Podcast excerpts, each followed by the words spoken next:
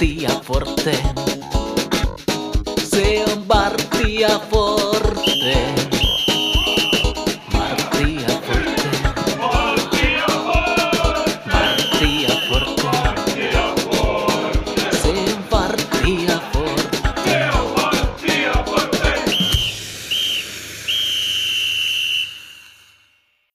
Se on Varttia Forteen. Tervetuloa kuuntelemaan TPS-kannattajien oman podcastin ykkösen ennakon toista osaa. Minun nimeni on Kalle Tamminen ja tällä kertaa ollaan hieman poikkeuksellisella kokoonpanolla liikenteessä. Nimittäin vakiopartnerini Miikka Ahti sai varoitustilin täyteen viime nauhoituksen aikana ja kärsii pelikieltoa tällä viikolla. Lepäilee tämän nauhoituksen ajan ja palaa sitten remmiin toivottavasti ensi viikolla. Vanha sanonnan mukaan bileet paranee, kun väki vähenee, niin siitä pitää huolen jo viime lähetyksestä tuttu Jesse Saarinen. Tervetuloa mukaan podcastin ennakon toiseen osaan. Kiitos paljon. Veikkausliiga ykkösen kohdalla puhutaan aina paljon otteluruuhkasta, niin tiukkaa meidänkin tahti, niin mitä on palautumisprosessi viime viikon maratonlähetyksen jälkeen sujunut? Ää, Kyllä se otti aikansa, aikansa palautuu, saada pää taas toimii, mutta mut nyt ollaan ihan uusilla ajatuksilla ja uudella energialla taas, No niin. taas matkalla. Ja niin kuin, niin kuin vähän keskusteltiin viikon aikaa, niin siellä oli joku julkaissut liikasta sen 12-tuntisen ennakon, niin ihan harrastelijoita tässä ollaan. Joo, joo. Katsotaan sitten tota... Toivottavasti on viimeinen ykkösen ennakko, mitä tehdään hetkeen, niin katsotaan, mitä me saadaan aikaiseksi sitten ensi vuonna, kun toivottavasti ennakoidaan Veikkausliigan joukkueita. Tosiaan niille kuuntelijoille, jotka jostain syystä eivät ole meidän ensimmäistä osaa kuunnellut, niin viikko sitten julkaistiin ensimmäinen osa, jos käsiteltiin kuusi aakkosjärjestyksen ekaa joukkuetta. Tänään sitten vuorossa kuusi viimeistä, mutta ei suinkaan vähäisintä joukkuetta. Mennään yksitellen, pureudutaan asiaa ja käydään läpi vähän pelitapaa ja talvikauden otteita ja katsotaan, mitä pointteja saadaan nostettua esille. Sen suuremmitta puhetta viime kerrasta oppineena, niin ei tässä ole turhaa lätinää, turha varata aikaa, kun keskusteltavaa riittää, niin otetaan ensimmäiseksi joukkueeksi MP, eli Mikkeli Ylpeys, vuonna 1929 perustettu hyvinkin perinteikäs seura.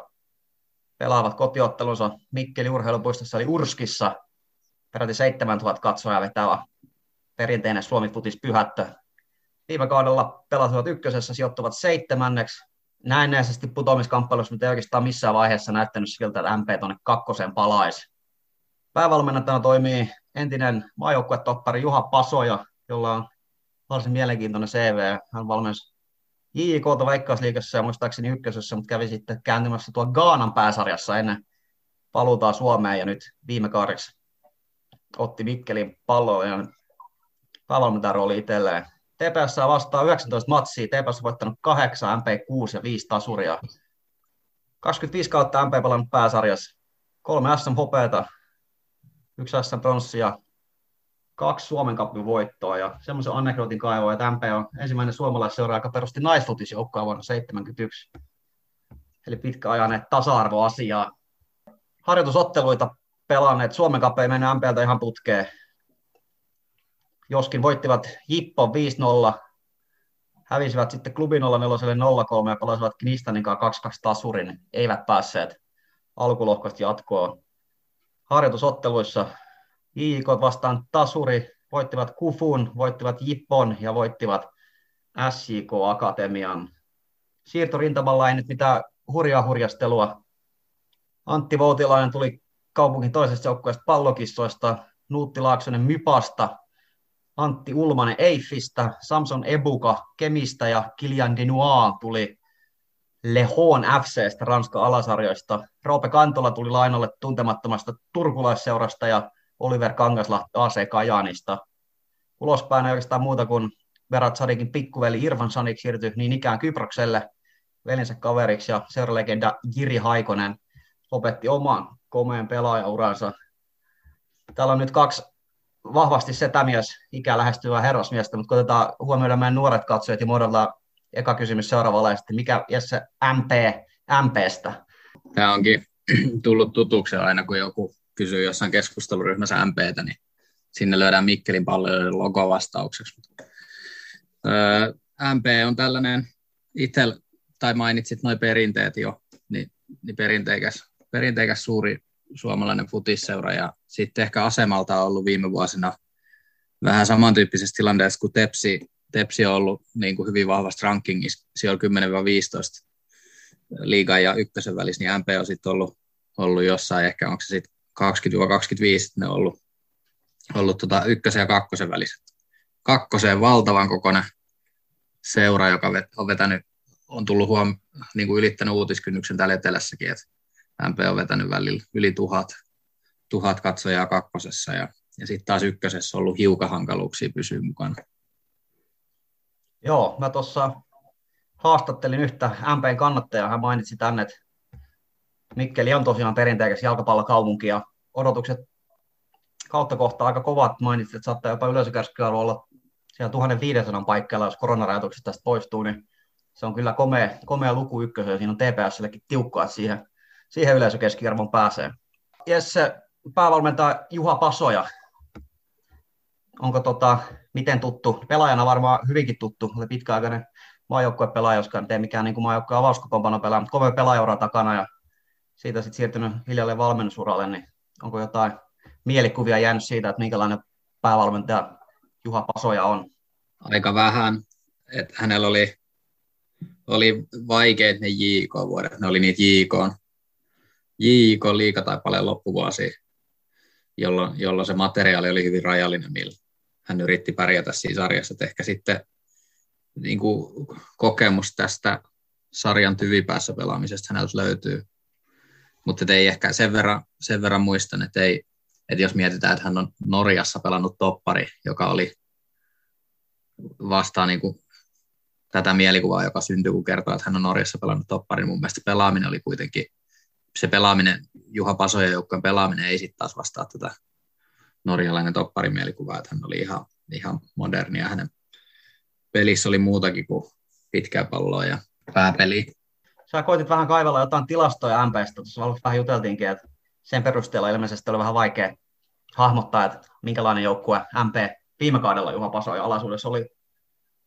Niin, sieltä ei noussut mitään selkeät vahvuudet eikä selkeät heikkoudet. Ei, ei niin kuin pistänyt silmää, että olisi ollut jossain, jossain kategoriassa sarjan parhaimpia, mutta mut ei myöskään heikompia. He oli siellä keskikastis. Että en tiedä sit mistä se kertoo, että tekeekö se kaiken tavallaan tasaisesti hyvin vai muuttaako se sitten vastustajan mukaan ja, ja näin poispäin. Et, et, tai, tai mistä se johtuu, että semmoinen ihan kirkkain pelillinen identiteetti ei ainakaan sieltä tilastoista asti loista. Mitä itse MPstä tuosta bongailin, niin viime jaksosta tuttu teema jatkuu tälläkin kertaa, eli viime kaudella pelattiin aika vahvasti sillä tutuksi tulee kolmen toppariformaatio, tota, harjoituskaudella Suomen kapissa on vähän lähty siitä pois, eli on siirrytty neljän, neljän topparin formaatioon, ja viime kaudella MP aika monet yllätti siinä, että he tota, povattiin semmoiseksi hyvin tiiviisti puolustavaksi vastaiskujoukkueeksi, mutta he kuitenkin sit yritti olla pallollisesti aika aktiivisia. Isossa roolissa oli semmoinen, itse asiassa unohdin sanoa, kun ei ole uutta seuraa löytänyt itselleen, mutta tämmöinen herrasmies kun Valid Abedadi oli viime kaudella keskikentällä, he ihan ehdoton ykkösmies pallollisena ja hän on nyt siirtynyt pois ja häntä koitettiin korvata monellakin miehellä, mutta ei ole selvästi semmoista, semmoista ykköskeskikentä jyrää löytynyt ja talvikaudella sitten ollaankin vähän siirrytty semmoisen passiivisempaan pelitapaan. Viime kaudella MP voitti pääasiassa heitä heikommat jengit ja ei sitten oikein pystynyt haastamaan niitä parempia joukkueita, niin se ei välttämättä lupaa hyvää, kun lähtökohtaisesti tätä vuoden ykköstä ehkä tota, povataan semmoiseksi aika tasaiseksi. Jep.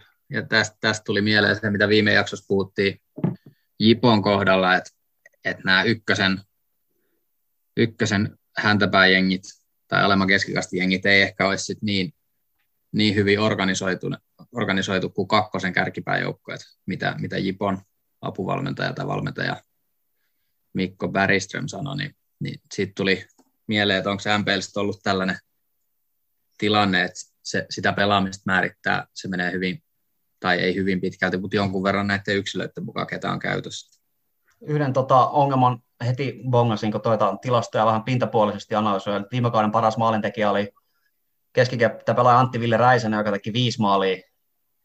Ei ollut minkä, missään nimessä semmoista selkeät ykkösyökkää, mikä tuntuu olevan vähän niin kuin jokaisella ykkösen joukkueella tuntuu olevan semmoinen samanlainen ongelma, että semmoista profiilikärkeä ei ole.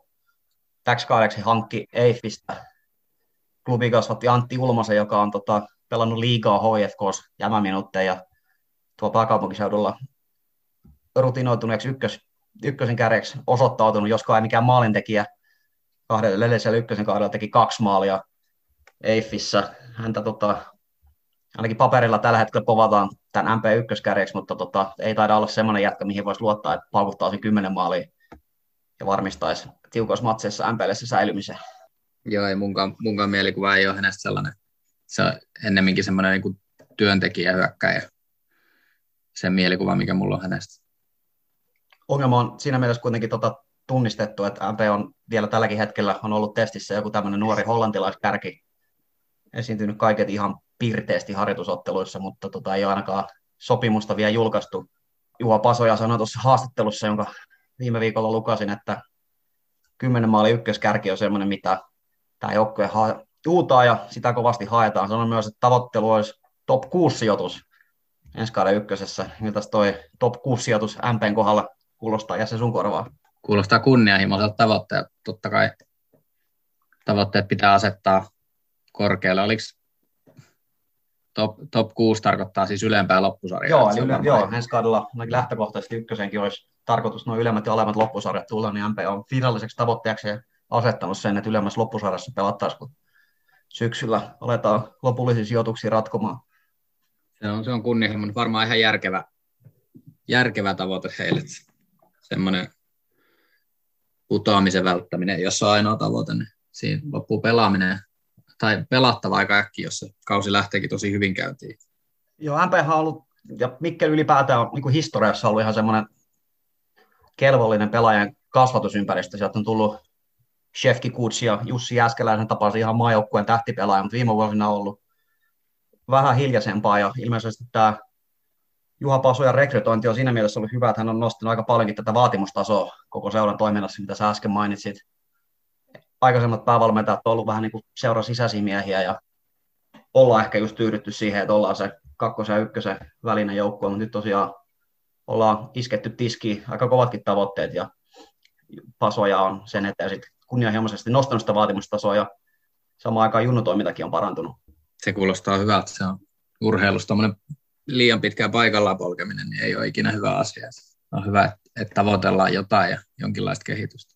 Sä pelasit mittavan junioriuran TPS, niin oliko MP missään vaiheessa TPS eli joku vertailukelpoinen junnu seuraava, onko se enemmänkin sit tuottanut tämmöisiä yksittäisiä hyviä pelaajia, ei niinkään sitten ehkä päässyt sinne junioria, A-juno, B-juno ja SM-sarjaa vai mikä se tilanne on tässä lähihistoriassa ollut?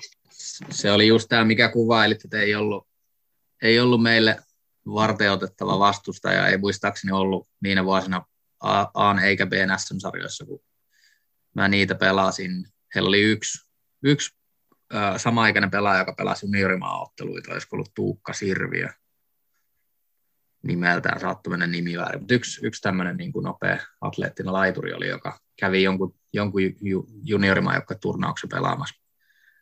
Mutta muuten, muuten ei, ei ollut kyllä, ei, ei ollut niin kuin semmoinen, että sanotaan näin, että jos, jos me oltaisiin MPlle hävitty joku peli, niin me oltaisiin saatu päävalmentaja, Ajunne päävalmentaja Raparajamat palauteet, Tepsi ei vain yksinkertaisesti häviä MPlle, piste.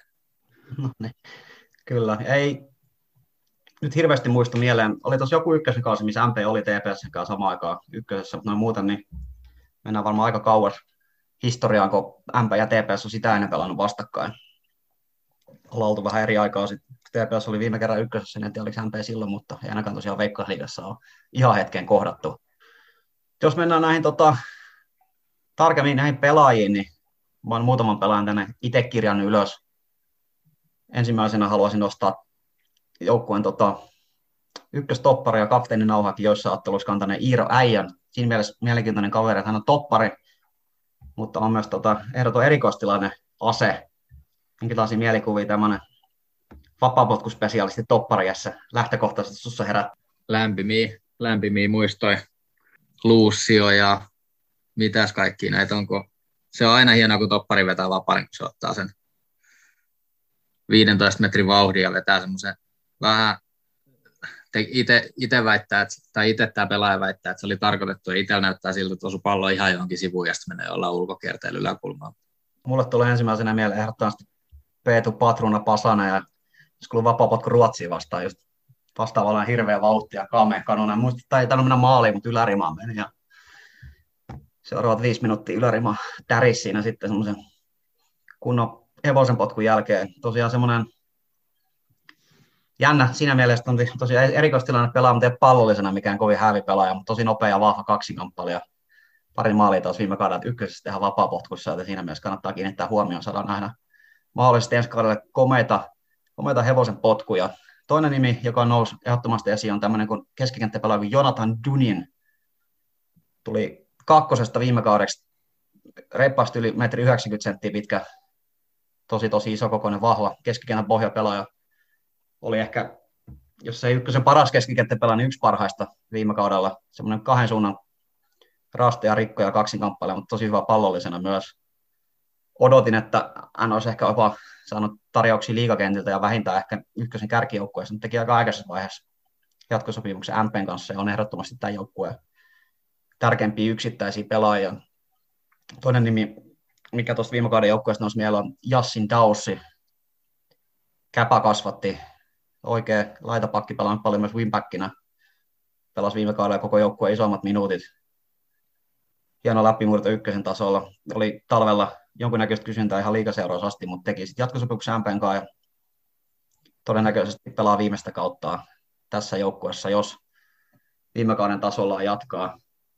Onko tämä tota, tuntemattomasta turkulaisseurasta siirtynyt keskikenttäpelaaja Roope Kantola, sulle tuttu pelaaja, esiintynyt ilmeisen vahvasti talvikaudella ja povata ihan MP avauskokoonpano pelaajaksi ensi kaudella. On jollain tasolla tuttu jo 2002 syntynyt vasenjalkainen keskikenttäpelaaja.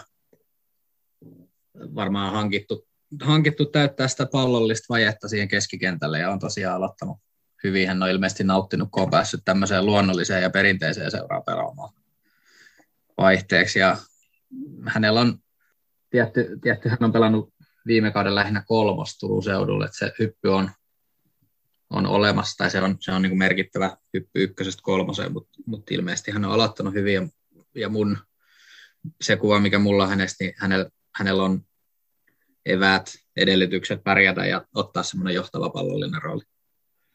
Joo, hän ei varmaan niin kuin ainoa esimerkki siitä, että Suomessakin niin kuin kakkosesta ja kolmosesta ihan jopa veikkausliikajoukkueet ja erityisesti ykkösjoukkueet saattaa löytää hyvinkin pelaajia, jos vaan osaa skautata ne oikeat jätkät noista vähän matalamman divarin pelaajista. Kyllä, siellä on tosi hyviä pelaajia. Tosi hyviä pelaajia, että pelaajat puhkee kukkaa ehkä vähän eri aikaa ja voi olla, että ura on polkenut paikallaan vaikka jossain liikajoukkojen vaihtopenkiltä tai jossain muualla ja sitten kun sitä vastuut tulee, niin, niin sitten se kehitys voi olla nopeatakin ja, tai, tai sitten voi olla semmoisia oikein late bloomereja, jotka sitten vasta niin kuin lähempää 30 löytää sitten ehkä vaikka sen oman pelaajan identiteettinsä ja sitten oppii pelaamaan vahvuuksilla ja sitä kautta pääsee oikein sopivaan ympäristöön ja sitten pääsee semmoiseen ympäristöön, joka tukee omiin vahvuuksiin, pystyy näyttämään ihan eri tavalla sitä omaa osaamista. Ilman muuta niin kuin moni, moni liikaseurakin on tehnyt, Toni Korkeakunnas hankki, hankki tosi paljon pelaajia aina omiin joukkueisiinsa näistä kakkosen seuroista ja osa eikä vaan osa, osa ollut niin kuin tosi, tosi, tosi onnistuneet hankintoja. Mika Laurikainenkin tuossa meidän haastattelussa sanoi, että yksi osa hänen tuota työkuvansa, että hän koittaa keskittyä just skauttaamaan näitä kakkosta ja kolosta ja sitä kautta löytää TPSnäkin mahdollisesti niitä pelaajia, koska aika usein nämä alasarjoista hankitut pelaajat saattaa olla varmempia onnistumisia kuin nämä ulkomaalaiset hautioista, ei sitten koskaan tiedä, että mitä sieltä tulee. Sijoitus spekulaatio. Viimeksi jaettiin kategoriat nousijakandidaatti, ylempi keskikasti, alempi keskikasti, putojakandidaatti. Mulla on tässä auki tämmöinen tota, Pietasaarelaislehden ÖT joukkuerankin, mikä julkaistiin tänään, niin Hepovaa, Jippoa toiseksi viimeiseksi. Miltä se Jesse kuulostaa? MP itse tavoittelee kuudetta sijaa, mutta ÖT veikkaa 11, niin löytyykö sun veikkaus näiden kahden välillä vai povatko ihan tuonne putoja kandidaatiksi? Joo, kyllä mä kallistun Pietarsaaren suuntaan tässä. Et, et mä uskon, että he on putoamistaistossa ja, ja jos pitäisi sanoa, että putoaako vai ei, niin mä todennäköisesti veikkaisin, että, että heille ei käy hyvin. Joo, samat sanat kyllä tuosta tota, ehkä klubi 04 MP Jippo on se kolmikkona niin kuin lähtökohtaisesti etukäteen, jotka siellä ala, alakolmanneksille itsekin sijoittaisin kovista odotuksista huolimatta. Tässä on kuitenkin sen verran paljon kysymysmerkkejä, erityisesti tuo maalinteon, maalinteon saralla, että itsekin ehkä heidät tuonne putoja kandidaatiksi laittaisin. Totta kai sympaattiselle seuralle toivon kaikkea hyvää ja ei se säilyminen mikä ihme olisi, mutta näin lähtökohtaisesti kuitenkin sinne alempaan kolmannekseen. Lennosta seuraavaan joukkueeseen, vähän tänne lähemmäs Turkua, nimittäin Musan Salamaan Poriin. Vuonna 1960 perustettu porilaisseura pelaa Porin stadionilla, eikä ei Musan kentällä, joka vetää vähän alle tuhat katsojaa. Vuonna 2019 olivat, nousivat 2019 ykkösen ja viime kaudella olivat sarjassa viidensiä. Päävalmentajana toimii Ville Ulanen, TPS vastaa neljä ottelua, joista TPS on voittanut kaksi, kerran on pelattu tasan ja kerran on Musa onnistunut voittamaan. Eivät ole koskaan ollut pääsarjassa, paras sijoitus ykkösessä on viides viime kaudella ja 2019, eli heti onnistuivat vakiinnuttamaan itsensä tuonne ylempään keskikastiin. Suomen kapissa olivat TPS kanssa samassa lohkossa, hävisivät PK35 2-1, TPSlle 2-0 ja Eiffille 0-1, eli murheellisesti kolmella tappialla heti lauluu. Harjoitusotteluissa tota, Ilveskissoille ovat hävinneet, voittivat FC Jatsin, hävisivät Hakalle 0-1, VPSlle 3-1, sitten voittivat Jatsin uudestaan 2-0 ja sitten 8.4. murskasivat suorastaan Salpan lukemiin 10-2, hämmentävä tulos, mutta siinä ehkä taustalla se, Salpassa ei ehkä koronarajoitusten myötä ihan hirveästi ole päästy yhdessä treenaamaan hankinnoista vanha tuttu trendi japanilaispelaajista jatkuu. Sisään on tullut Karam Hadhud FC Jatsista, Joonas Rantala Tampere Unitedista, Naoki Maeda Japanin kolmanneksi korkeimman sarjatason joukkueesta, kuten myös Mitsuru Tanida. Ja sitten yksi mielenkiintoinen hankinta oli Joe Parr-niminen englantilainen, josta ei oikein löydy niin minkäännäköistä tietoa. Transfermarkt ei tunnista tämän nimistä pelaajaa, Wikipedia ei tunnista tämän nimistä pelaajaa. Mä koitin etsiä, löysin Twitter-sivu, jossa oli tämän niminen henkilö ja Musa mainitsi tota, kasvattajaseura ja tämä Twitter Joe oli maininnut, että hän kannattaa tätä omaa seuraansa ja mainitsi siinä, että on tota, Football Manager Addict, mikä lupaa hyvää. En yhtään tiedä, mikä pelaaja hän on miehiä, ei minkäännäköistä tietoa löydy. Ja nähdään, pääseekö hän pelaamaan sitten ollenkaan ensi kaudella vai mikä hän on miehiä ulospäin. TPS teki tuttu Mauro Severino pelasi viime kaudella siellä siirtyi Tampereen Ilveskissoihin. Iso menetys varmaan Juuso Aalto viime kaudella 14 maalia paukuttanut hyökkää siirtyi Jaroon. Antti-Pekka Pihlainen lopetti ja Arttu Virtanen siirtyi pallohiiroihin. Haluaisin ekaksi nostaa esille tämmöisen asian, jossa luin, että tämä päävalmentaja Ville Ulanen on nyt kolmatta vuotta toimii Musan päävalmentajana. Hän on parina edellisenä vuonna työskennellyt ihan päätoimisesti lastentarhaopettajana, ekaksi kahdeksan tuntiin lastentarhaopettajana siihen sitten päälle ykkösen joukkueen päävalmentaja. Tällä kaudella hän on ilmeisesti siirtynyt puolipäiväisesti lastentarhaopettajaksi, että enemmän aikaa jäisi musan valmentamiselle, mutta mitä tuommoinen kombinaatio täysi arkiduuni plus siihen vielä ykkösen joukkueen päävalmentaja. No äkkiseltä ajassa sun korvaan kuulostaa. Hurjalta kuulostaa. Täytyy sanoa, että tässä tämä on nykyään sen verran, että kun itse valmennan tota Tepsin P13-joukkueet, niin siinä on itselläkin riittää tekemistä, kun on, on omat päivätyöt ja sitten se valmennus siihen päälle. Et saati sitten, että se on tämmöistä ammattilaissarjan joukkueen valmentamista, niin, niin on, var, on varmaan riittänyt kyllä tekemistä. Et en tiedä, kuinka monta kertaa siellä on käytetty vitsiä, että ei nämä, ei nämä kaksi työtä sitten loppujen lopuksi eroa kauheasti toisistaan. Mutta varma, varmasti on hänelle, hänelle henkilökohtaisesti iso helpotus ja etu toi, toi puolipäiväisyys siviilitöissä ja sitä kautta varmasti myös joukkueelle. Hän on tehnyt kyllä todella hyvää työtä siellä tästä huolimatta, tai niin kuin tämän, tämän huomioon ottaen varsinkin. Porihan on hyvinkin perinteikäs suomalainen futispaikkakunta. Muistetaan FC Jatsin mestaruudet 1990-luvulla. Viime vuodet on ollut aika tuulisia. On, en tiedä, miten tuttu toi Porin junnuskene sulle on. Mulla on vähän jäänyt sellainen kuva, että siellä on aika pienessä kaupungissa aika monta aika merkittävää seuraa, jotka ei välttämättä ole kyennyt kauhean hyvin yhteistyötä tekemään. Niin miltä sun silmään toi Porin nykyinen futistilainen näyttää? Musahan on nyt tällä hetkellä ihan ehdoton ykkösseura, kun pelaavat ykkösessä, ja FC Jatsi taitaa olla kakkosessa. Ja en tiedä, onko Popa jo kokonaan haudattu. Pitkään pelasivat ykkösessä ennen kuin tuli näitä talousvaikeuksia. Joo, mun mielestä Porin, Porin futiskene on ihan positiivinen. Jats, Jats teki jossain vaiheessa tällaisen, siellä on ollut tosi päteviä ihmisiä töissä ja sitä junnutoimintaa on parannettu paljon. Siellä on ollut esimerkiksi Riku Paularinne, joka nyt vaikuttaa Honga, Hongan edustusjoukkojen valmennustiimissä tehnyt Hongas pitkään hyvää työtä ja Marko Honkanen, joka on taas Käpas talenttivalmentajana. Tällaisia tosi osaavia ihmisiä ollut siellä ja se toiminta on edelleen mun käsittääkseni aika hyvää.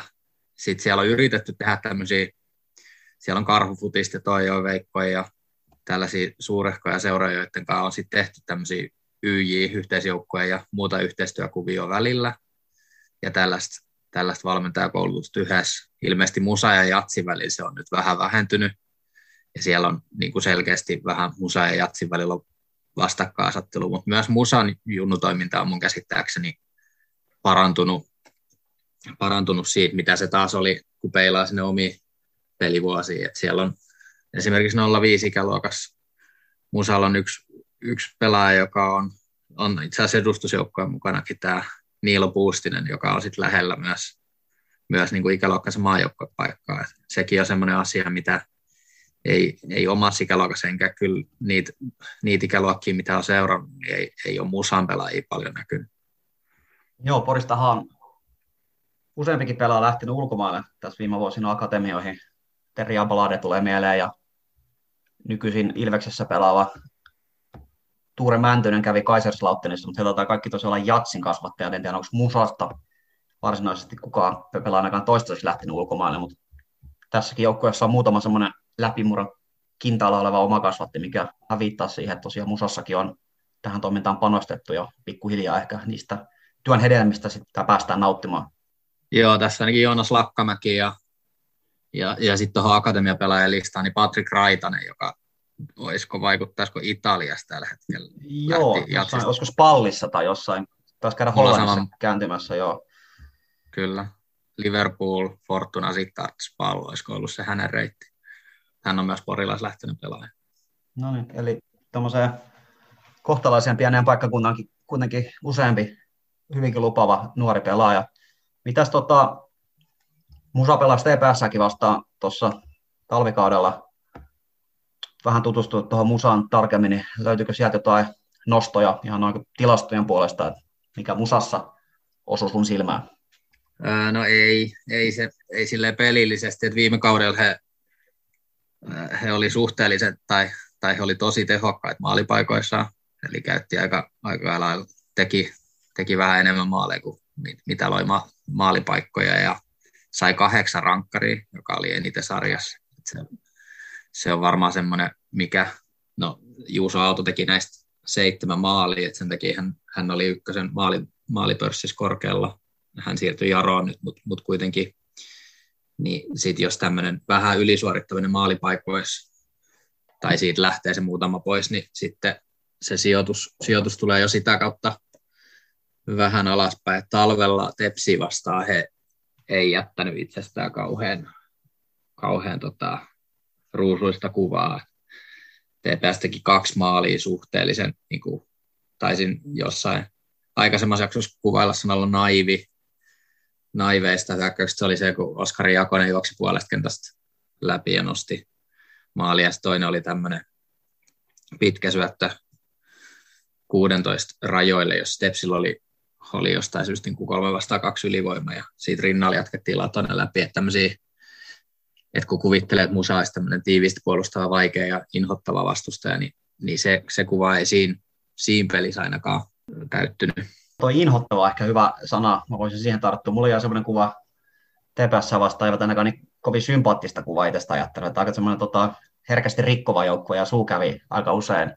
Ilmeisesti toi rikkominen voi itsessään olla joku tämmöinen niin kuin taktinen, taktinenkin juttu, että halutaan saada vastustajan peli vähän pois tolaltaan vai onko ihan oikeassa, niin kuin ihan tarkoituksella rikotaan tietyissä kenttätilanteissa ja koitetaan ehkä se vastustajan organisointi sitten saada vähän murtumaan. Kyllä, se voi olla esimerkiksi, että prässätään, prässätään jonkun verran riskillä ylhäältä ja sitten on selkeä ohjeistus, että jos, jos se prässi ohitetaan, niin sitten tehdään tämmöinen taktinen rike. Tai että jos, jos tota vastustaja yrittää pelata vaikka musan puolustuslinja eteen, niin siinä sitten mieluummin rikotaan, kun päästetään kääntyä. Jos siinä on tällaisia kliseisiä tämmöisiä taiteilijatyyppejä, kun tykkää pitää palloa ja, ja elää siitä, siitä, että ne nauttii siitä pallosta ja sen kanssa pelaamisesta, niin niiltä voi sitä peliiloa viedä pois siltä, että joka kerta kun se pallo tulee, niin se tarkoittaa myös, että vähän kopisee ja astutaan kantapäälle ja akillesjänteelle. Se, se, ja se on sellaista identiteettiä myös, voi olla seura-identiteetti, että kyllä mulla musasta tulee tällainen, tällainen asia mieleen, että, että mä muistan jo itse, itse pelattiin B-Junne ykköstivaris joskus, mä olin nuori ja pelattiin musaa vastaan ja mä olin sitä mieltä, että me oltiin paljon parempi, mutta me hävittiin kolmen olla ja sitten musa nousi kakkoseen ja me pelattiin Kaapon kanssa, Kaarina poikien kanssa heitä vastaan ja mä olin sitä mieltä, että me ollaan paljon parempi, me hävittiin kolmen olla. Ja, ja, ja näin, että et se, on, se, se on, jokaisella on se oma tapa pelata jalkapalloa ja menestyä. Musalla on mun mielestä silleen hieno, hieno seura, että sillä on semmoinen tunnistettava, on semmoinen niin kuin musahenki, minkä, minkä ainakin itse tunnistaa, kun se, sen joukko on kohdannut eri ikäisenä. Et itse asiassa semmoinen harmi, harmi, että he ei ainakaan viime kaudella saanut pelata siellä Musan, Musan kentällä, eli Musan Wembleyllä, vaan he joutuivat pelaamaan siellä Porin stadionilla, joka on sitten taas ensinnäkin se on vähän niin kuin Jatsin koti, ja sitten toiseksi, toiseksi se on karmiva yleisurheilustadion. Et siellä, siellä, siellä on niin kuin huonoin, se on oikein niin kuin huono yleisurheilustadion jalkapallo, että sellaista toinen katsomo, mihin mahdollisesti vieraskannattajat joutuu, niin se on siellä niin kuin takakaarteessa, eikä se olisi kentäsuuntaisesti. se on kyllä huono, huono paikka pelata. Että se on sääli, että he ei saa pelata ilmeisesti siellä Musa Wembleyllä. Joo, mä en tiedä, miksi mä tämän poimin. Nyt kun mainitsit, niin muistan kyllä 2019 nousukaudella itsekin Porissa kävin, niin just siellä yleisurheilustadionilla pelattiin ja aika kaukana oltiin, kaukana oltiin katsomosta, niin ei, ei tosiaan niillä yleisömäärällä tosi iso, iso katsomo, niin aika kolkko, kolkko kokonaisuus. Musasta pitää mainita hekin kolmen topparin pelitapaa käyttävä jengi. Tässä suhteessa ehkä aikansa edellä, että he on niin kuin oikeastaan koko, koko Ville Ullosen ajan pelanneet tällä kolmella topparilla, niin he on trendin mukaisesti viime talvena sitä pelitapaa ajanut sisään. Silmiinpistävä ehkä oli se, että tota, laiturit ja wingbackit aika isossa roolissa. Viime kaudella vasemmalla, varmaan nyt niin nähdään, että wingbackina on joskus jopa puhtana laiturinakin pelannut Jutaka Abe, joka teki just vastikään jatkosopimuksen, niin voitti joukkueen syöttöpörssi seitsemällä maalilla. Teki siihen yhden maalin päälle vielä aika komeat tehot tuommoiselle kuitenkin hieman puolustusvoittoiseen laiturin rooliin. Puolustuspäässä niin he koittaa, vaikka nyt epässä vastaan eivät onnistuneet, ne aika tota, syvälle tiiviiseen muotoon vetäytyvät ja antavat sen pallonhallinnan vastustajalle ja ohjaavat aika vahvasti peli laidoille. Heillä on kolme äärimmäisen isokokoista topparia, jotka kyllä noita ilmakaksin kamppailuja voittaa kovalla tahdilla niin vastustajalle jopa niin kuin suosiolla annetaan semmoisia keskityspaikkoja ja luotetaan siihen, että oma topparikolmikko kyllä tilanteen hoitaa. Vähän tota, Musankin kohdalla, kun käytiin noin ottelut läpi, ne ei ole hyvin mennyt toi talvikausi, mutta joukkueen rakennus on meni aika myöhäiseksi. Vastikään tosiaan tämä Jutaka Abe teki jatkosopimuksia, teki myös äärimmäisen kiinnostava pelaaja Färsaarten maajoukkueen mies John Fredriksen tuli jo viime kaudella kesken kauden, teki, teki, teki kahdeksan maalia muistaakseni viime kaudella jossain vähän reilussa kymmenes ottelussa, mutta sitten kauden jälkeen häneltä löydettiin aivokasvain. Olin itse sitä oletus, että jos aivokasvaa löydetään, niin ihan hetken jalkapalloa pelata, mutta onnellinen on siitä, että oli väärässä, nimittäin hän tässä vastikään teki jatkosopimuksia ja taisi tuossa viime musaottelussa esiintyä kentällä. Minkä sellainen ase tämmöinen 203 pitkä kolossaalinen kärki on siinä ilmeisesti, vaikka miten haluaisi ottelu valmistautua, niin tämmöistä pelaajaa vastaan aika vaikea treenata, kun semmoisia ei ihan joka oksella löydy. Kyllä se on just näin, että ehkä hyvä esimerkki siitä, että tota, vaikka kuinka paljon rahaa laittaisi jalkapallojoukkueeseen tai sen puolustukseen ja kuin, kuin hyvä pelitavan treenaisi, niin sitten jokainen muistaa, mitä tapahtui esimerkiksi valioliikassa, kun laitettiin Maruan Felaini sinne kärkeen juoksentelemaan, niin ei sillä, se, senkaan niin kuin hyvin hankala pärjätä. Että jos on tämmöinen suurikokoinen ja aggressiivinen pelaaja, niin, niin siinä täytyy sitten vaan, vaan niin kuin, jos ei yksi pelaaja pysty sitä pitää tai ei voida estää sitä, että, että tämä pelaaja saa, saa jatkettua sitä palloa taaksepäin tai, tai muuta, niin sitten täytyy oikeasti miettiä tosi tarkkaan, että pitääkö puolustaa aggressiivisemmin laidoissa, ettei saada keskityksiä, tai pitääkö puolustaa alempaa, ettei tämä pelaaja pysty jatkaa ei yksi, että se on just näin, että siihen ei oikein, tai ei, ei ole mitään helppoja, helppoja ratkaisuja, ja hänet on pakko huomioida jollain tavalla. Joo, sä mainitsit sen, oliko kahdeksan rangaistuspotku, mitä Musa viime kaudella sai, ja muistan sen, että nyt varmaan kaikkia, mutta aika, aika monessa tämä John Fredriksen oli osana siellä tuollaisena selkeänä kohdepelänä boksissa, mikä sitä hämmennystä aiheuttaa ja aiheutti just niitä trikkeitä, joista sitten Musa pystyi näitä maaleja, tärkeitä maaleja sarjasituksen kannat tekemään. Muita tämmöisiä nostoja, niin pienimuotoinen orastava maalevahti ongelma Musalla tällä hetkellä. Pitkäaikainen ykkösveska Tomi Mikkelson loukkaantui viime kaudella pahasti ja ei ole tälläkään hetkellä pelikunnossa, ei ole tehnyt jatkosopimusta.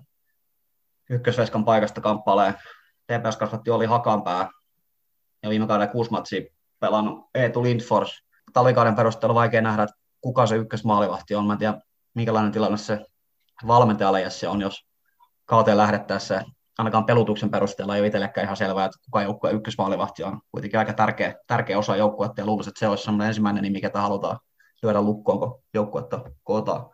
Kyllä se varmaan aiheuttaa harmaita hiuksia Ville Ulaselle, että sitä ehkä, eh, niin se valmentaja voi sanoa, että se on hienoa, että on kilpailutilanne, että maalivahti on samanlainen pelipaikka kuin kaikki muutkin, muutkin että se on hienoa, että on kilpailutilanne, mutta, mutta puolustuspäästö tarvitaan kuitenkin semmoista stabiilisuutta, että, että sama toppari pari pelaajasta tai sama maalivahti pelaajasta saman puolustuslinjan se puolustuslinja oppii luottaa siihen maalivahtiin, eikä niin, että, että ei oikein tiedetä, että voiko siihen Veska luottaa ja sitten ylipelataan jotain, yritetään blokata kaikki laukauksia tai jotain, ja sen takia pelataan yli ja mennään harhautuksia ja tullaan ohitetuksi tai, tai jotain muuta. Että se, kyllä se on semmoinen, mi- mihin mielikuvissakin ajatellaan, että tähän päälle minä rakennan jotain muuta, niin jos se ei ole kunnossa, niin se varmaan aiheuttaa. Ja sitten se tuntuu niin turhauttavalta aina valmentajasta, että jos kaikki tavallaan toimii, mutta sitten tulee, tulee semmoinen, mille, mille taas se valmentaja ei mahda mitään, että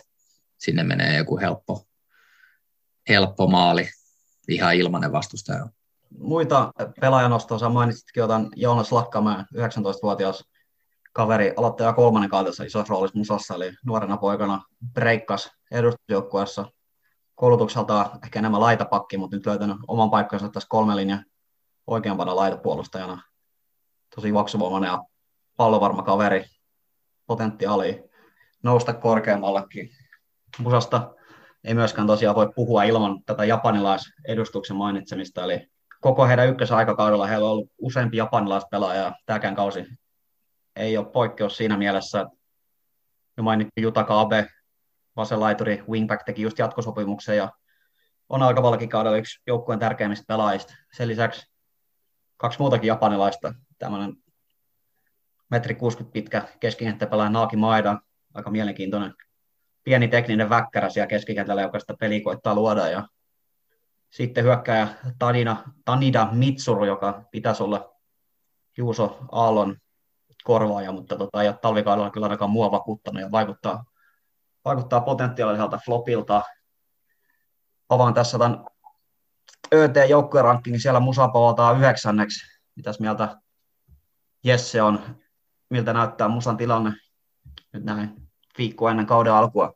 No, kuten, kuten mä paljastin tuossa aikaisemmin jo, niin mulla on tämmöisiä tiettyjä antipatioja musaa kohti, kohtaan, tai, tai mä, se on mun jalkapallo asiantuntijuuden tämmöinen musta piste, että mä en niin kuin näe sitä heidän hyvyyttä tai niitä asioita, missä he on hyviä. Et mun tekisi taas, taas mieli heidät heittää alempaa keskikastiin tai jopa putoamistaisteluun, mutta, mutta pitäisikö mun sitten olla nyt kerrankin viisaampi, että jos mä oon sitä mieltä, että tai jos mä oon taas sitä mieltä, että heidän, kun mä olin sitä mieltä, että heidän pitää pudota, kun he nousi kolmoset kakkoseen, että heidän pitäisi pudota takaisin kolmoseen ja he nousikin ykköseen, niin onko tässä mahdollista, mä oon taas tämän verran väärässä. Kyllä mä laitan heidät sinne alempaan keskikastiin tämän ÖTn voimaannuttamana myös. Mä olin musan suhteen pitkään aika huolissaan, kun tuossa käytiin läpi se talvikausi ei mennyt hyvin, mutta nämä kaksi viime viikon jatkosopimusta, John Fredriksen on kyllä tota, erityisesti tosi, tosi, tosi tärkeä iso, iso hankinta, että heillä on nyt se ehdoton ykköskärki, joka sen kymmenen maalia pystyy ensi kaudella pommittaa toisin kuin nämä muilla tuonne alempaan keskikastiin povatuilla joukkueilla.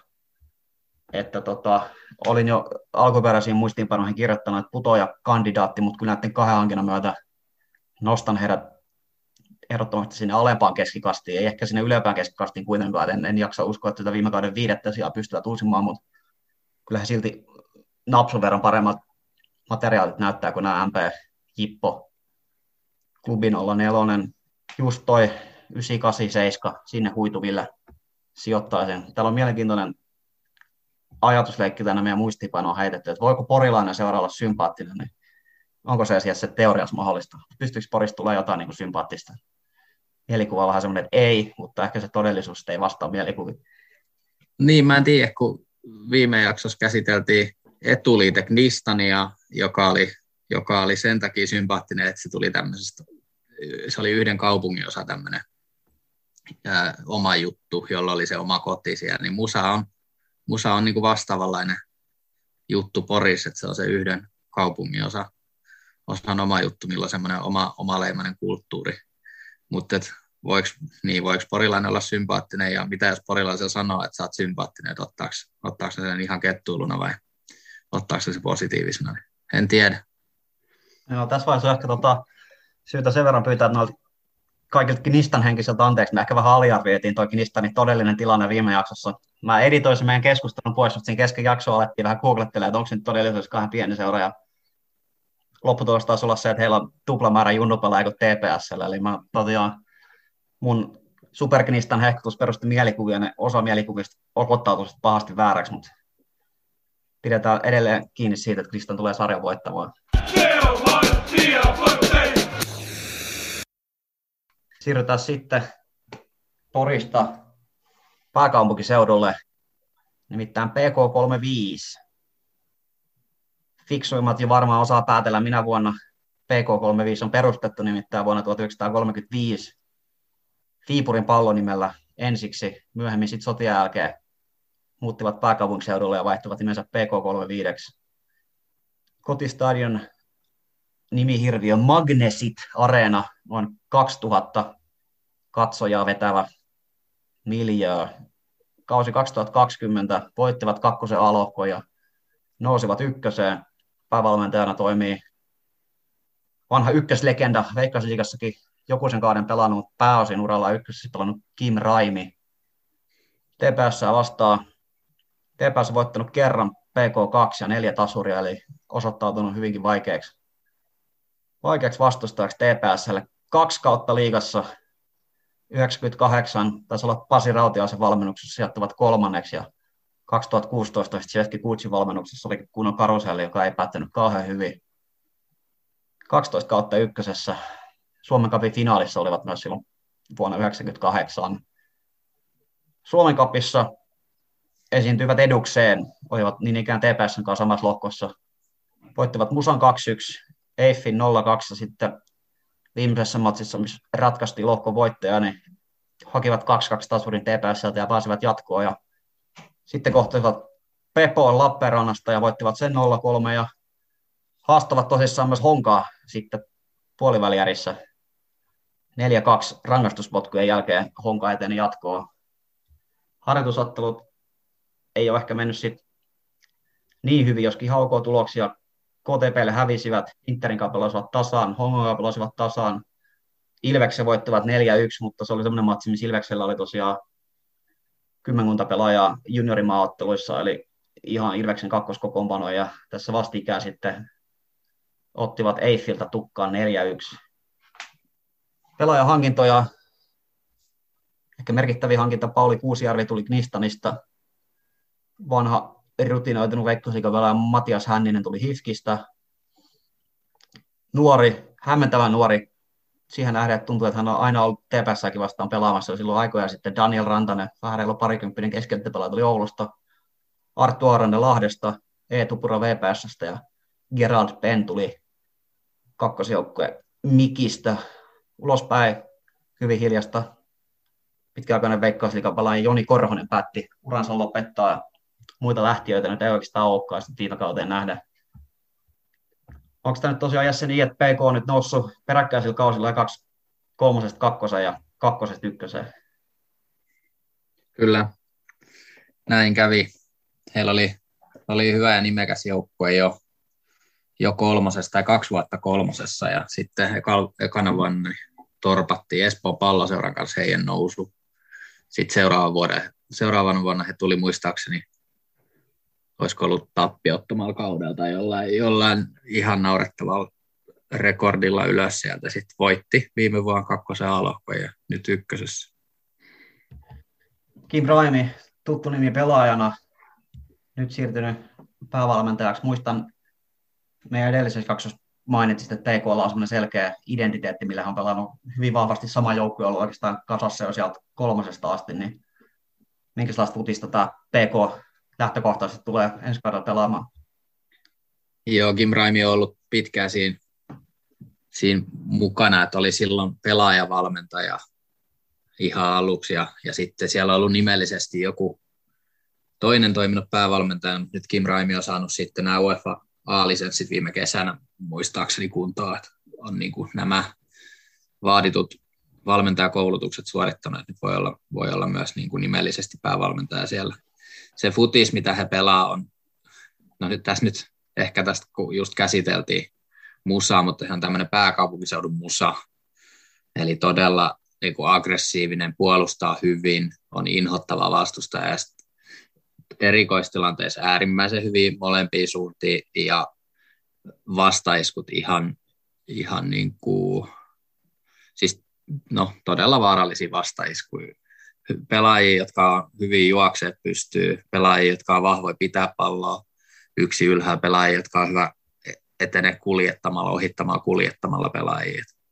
Ja just pystyy, pystyy vaihtelemaan aika paljon sitä muotoa. Ei pelkästään sitä, että onko kolme vai neljä linjaa, vaan miten se keskikenttä ryhmitetään ja miten he jättää, mihin he jättää tilaa ja tälle tulee varmasti ole todella vaikea vastusta ihan kaikille joukkoille mä katsoin sen Honka, Honka PK Suomen kapin pelin.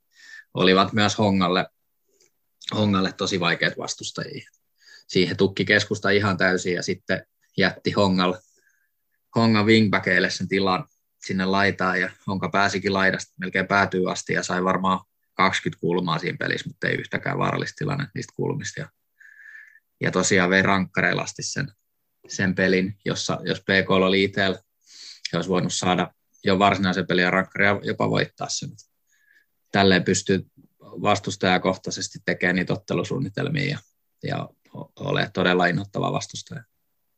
Joo, mä en koko ottelu katsoa, katsoin semmoisen reilun puolen tunnin koosteen ja ainakin sen perusteella ja semmoinen mielikuva tosiaan, että ei se missään nimessä ollut mitään hongahallintaa se ottelu, että PK sattui vaan ottelun parhaat maalipaikat ja Honka oli jopa vähän onnekas, että sen ottelun pääsivät viemään pilkkuihasta ja sitten Kairaassa jatkoa tässä kun pelaajalista katon, niin aika tämmöisiä tuttuja nimiä, just mainittu Pauli Kuusjärvi, Jaakko Lepola, Patrik Aaltonen, Ville Salmikivi, Mattias Hänninen, Otto-Pekka Jurvainen, Esa Terävä, kaikki tämmöisiä hyvinkin merkittävää uran pääkaupunkiseudun muissa seuroissa tehneet pelaajia, eli ainakin kokemusta löytyy kovistakin ottelusta tästä joukkueesta.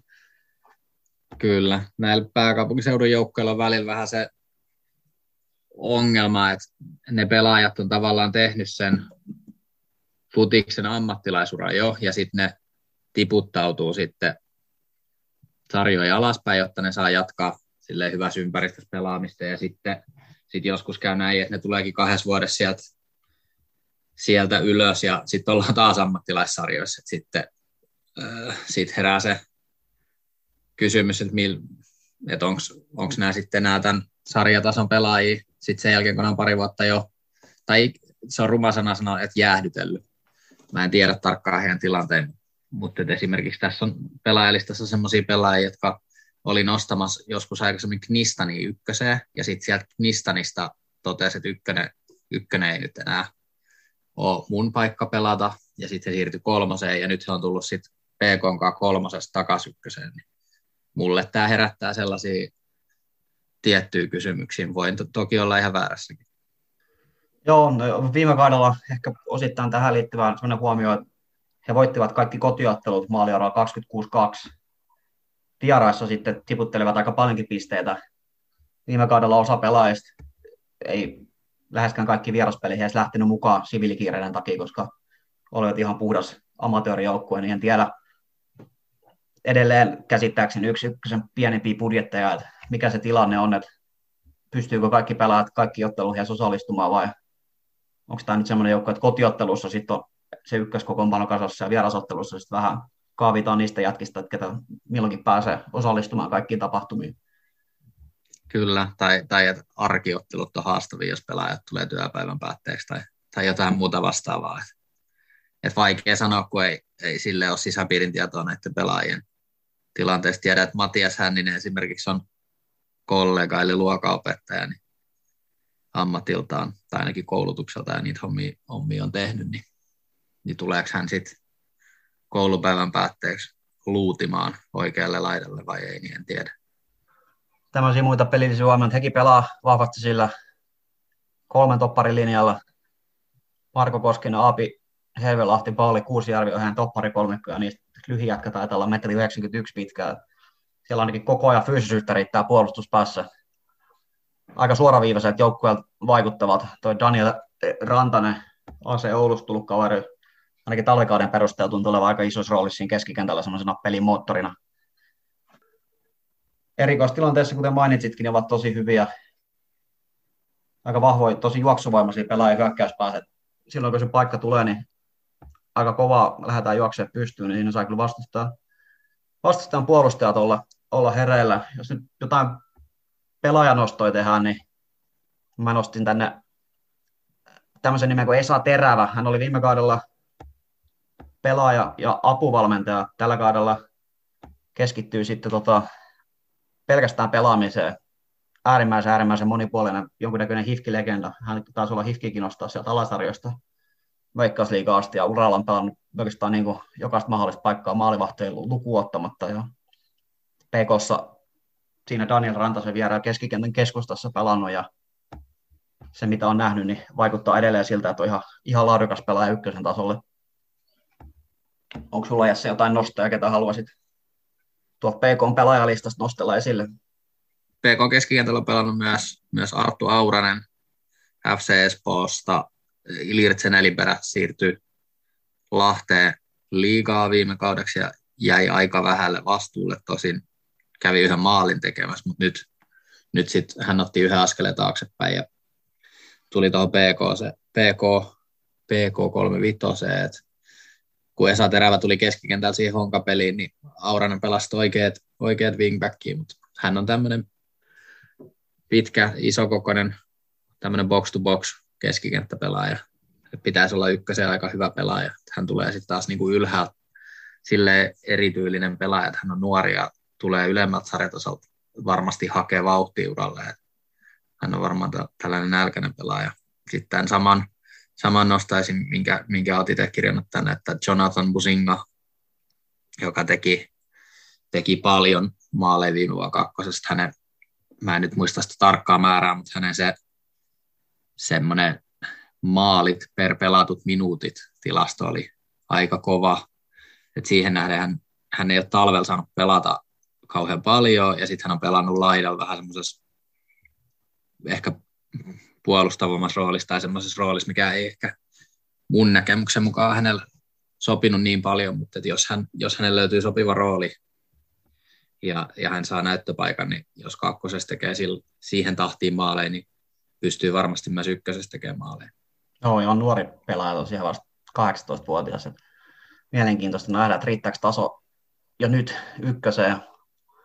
Yksi nimi, joka tuossa jo siinä pelaajalista lukiessa mainittiin, niin Ville Salmikivi, vanha ykkösen maalikuningas tuolta 2010-luvun alkupuolelta, kun pelasi Viikingeissä.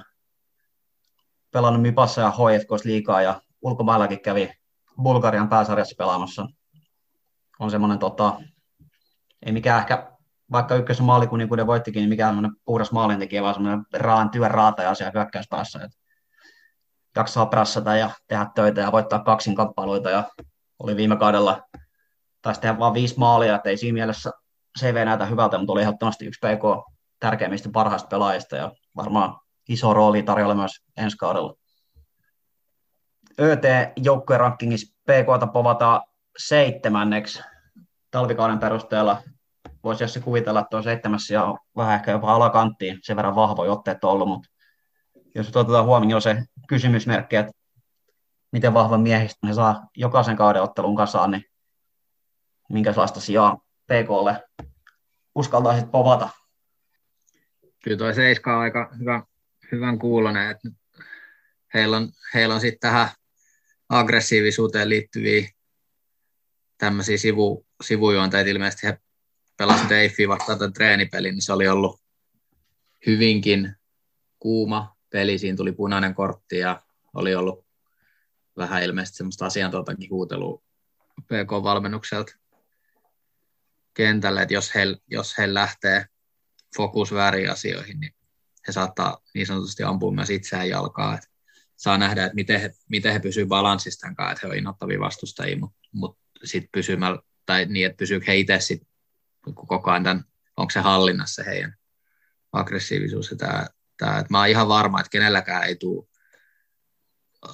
kukaan ei tule ottaa heiltä helppoa kolme pistettä, mutta kuinka paljon he itse sitten kääntää niitä semmoisia tasaisia pelejä voitoksi, niin se, se tulee varmaan olemaan se ratkaisu heille, mutta toi, kyllä mä luulen, että he jää alempaan loppusarjaan, mutta tuskin on varas, tai ei ole siinä putoamistaistelussa.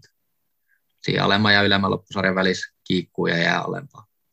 Joo, ihan, ihan samat sanat. Vaikuttaa semmoiselta tosi veemaiset vastustajalta, että ei varmaan, vaikka TPS lähtökohtaisesti sarjan kärkijoukko onkin, niin ei takkiaukin voi kyllä peikot vastaan lähteä, mutta käy nouta ja jännä nähdä, jännä nähdä. Se on tosiaan mielenkiintoista nähdä, että minkälaisen ryhmittymän he saa, he saa kasaa kesällä ehkä sit paremmin, mutta mitä sitten just tämä kevät ja syksy, että ottaako ne siviilikiireet sitten monelle pelaajalle kuitenkin vähän pois tuosta jalkapallosta. Toki voisi luulla, että ehkä sitten ykkösessä ollaan valmiita vähän enemmän panostaa, mutta heilläkin on taustalla aika synkkiä, synkkiä talousongelmia ja muita, että on kyllä konkreettisesti nähnyt sen, että jos lähtee mopolla moottorit, niin lopputulos ei ole hyvä ja nyt sitten vähän terveemmältä pohjalta, aika pienellä budjetilla tosiaan tätä uutta nousua rakennettu, mikä on sinänsä ihan hyvä asia.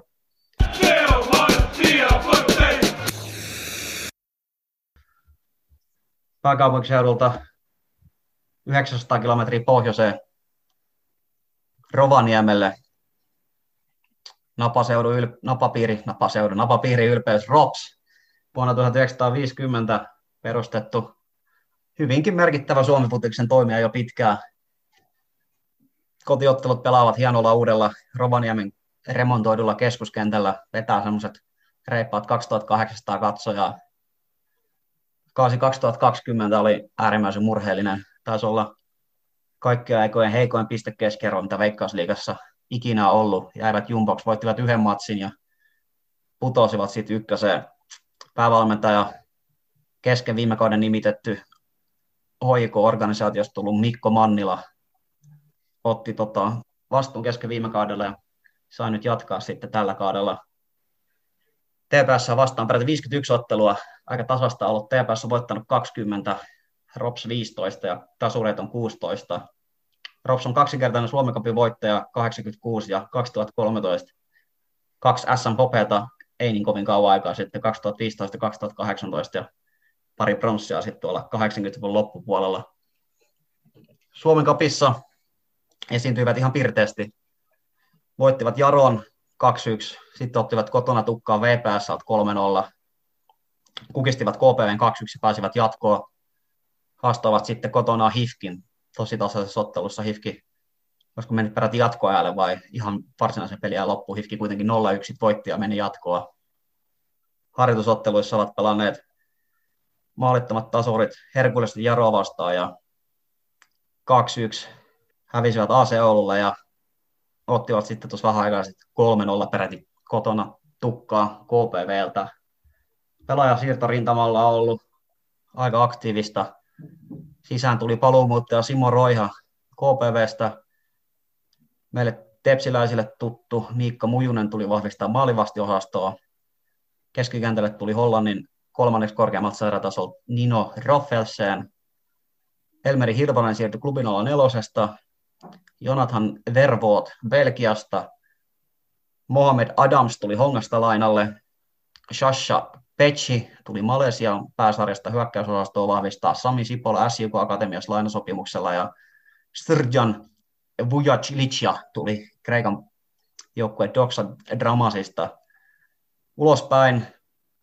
Aika merkittäviä menetyksiä. Viime kaudella oli useampikin hoikolaina, Enok Bantsa, Mattias Niemelä, Kalle Kats, Joonas Vahtera, kaikki lähteneet muualle. Juho Hyvärinen siirtyi tuntemattomaan turkulaisseuraan. Opet Malolo AC Oulu, Matias Tamminen tuntemattomaan turkulaisseuraan ja sieltä sitten lainalla eteenpäin Kotkaa. Atte Sihvonen palasi Turkuun ja siirtyi TPS-riveihin. Tommi Jäntti klubin 04 Eetu Muinonen taas lopettaa oman komeen pelaajuuransa ja Jorab Ritche siirtyi Ruotsin toisen korkeamman sarjatason Vaasaluns IFään. Yes, viime vuosina Rops on ollut aika aktiivisessa yhteistyössä Hoikon kanssa. Nyt ei pelaajaosastolla yksi lainasopimus siinä, kun klubin olla neljä nousi samalla seuratasolle kuin Rops, mutta päävalmentaja Mikko Mannilla tuli Hoiko-organisaatiosta ja on tämän hetken joukkueen päävalmentaja, niin minkälainen coachi Mannilla on? Onko jotain havaintoja hänestä? hänellä varmasti toi hoiko-tausta painaa. Hän on ollut siellä hoiko pelaajaputken yläpäässä, mistä puhuttiin viimeksi klubin nelosen kohdalla, niin hän on ollut siellä.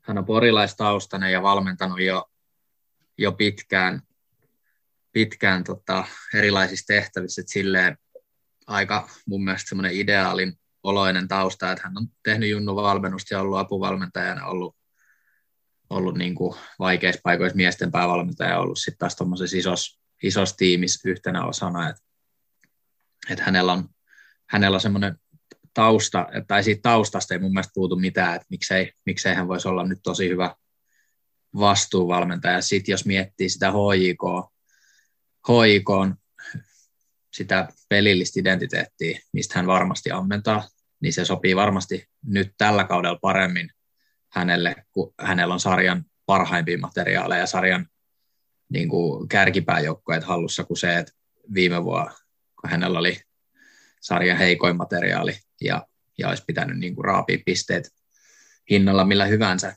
niin mä uskon, että hänen semmoinen pelillinen filosofia ja valmennusfilosofia pääsee tällä kaudella vasta oikeasti kunnolla oikeuksiinsa.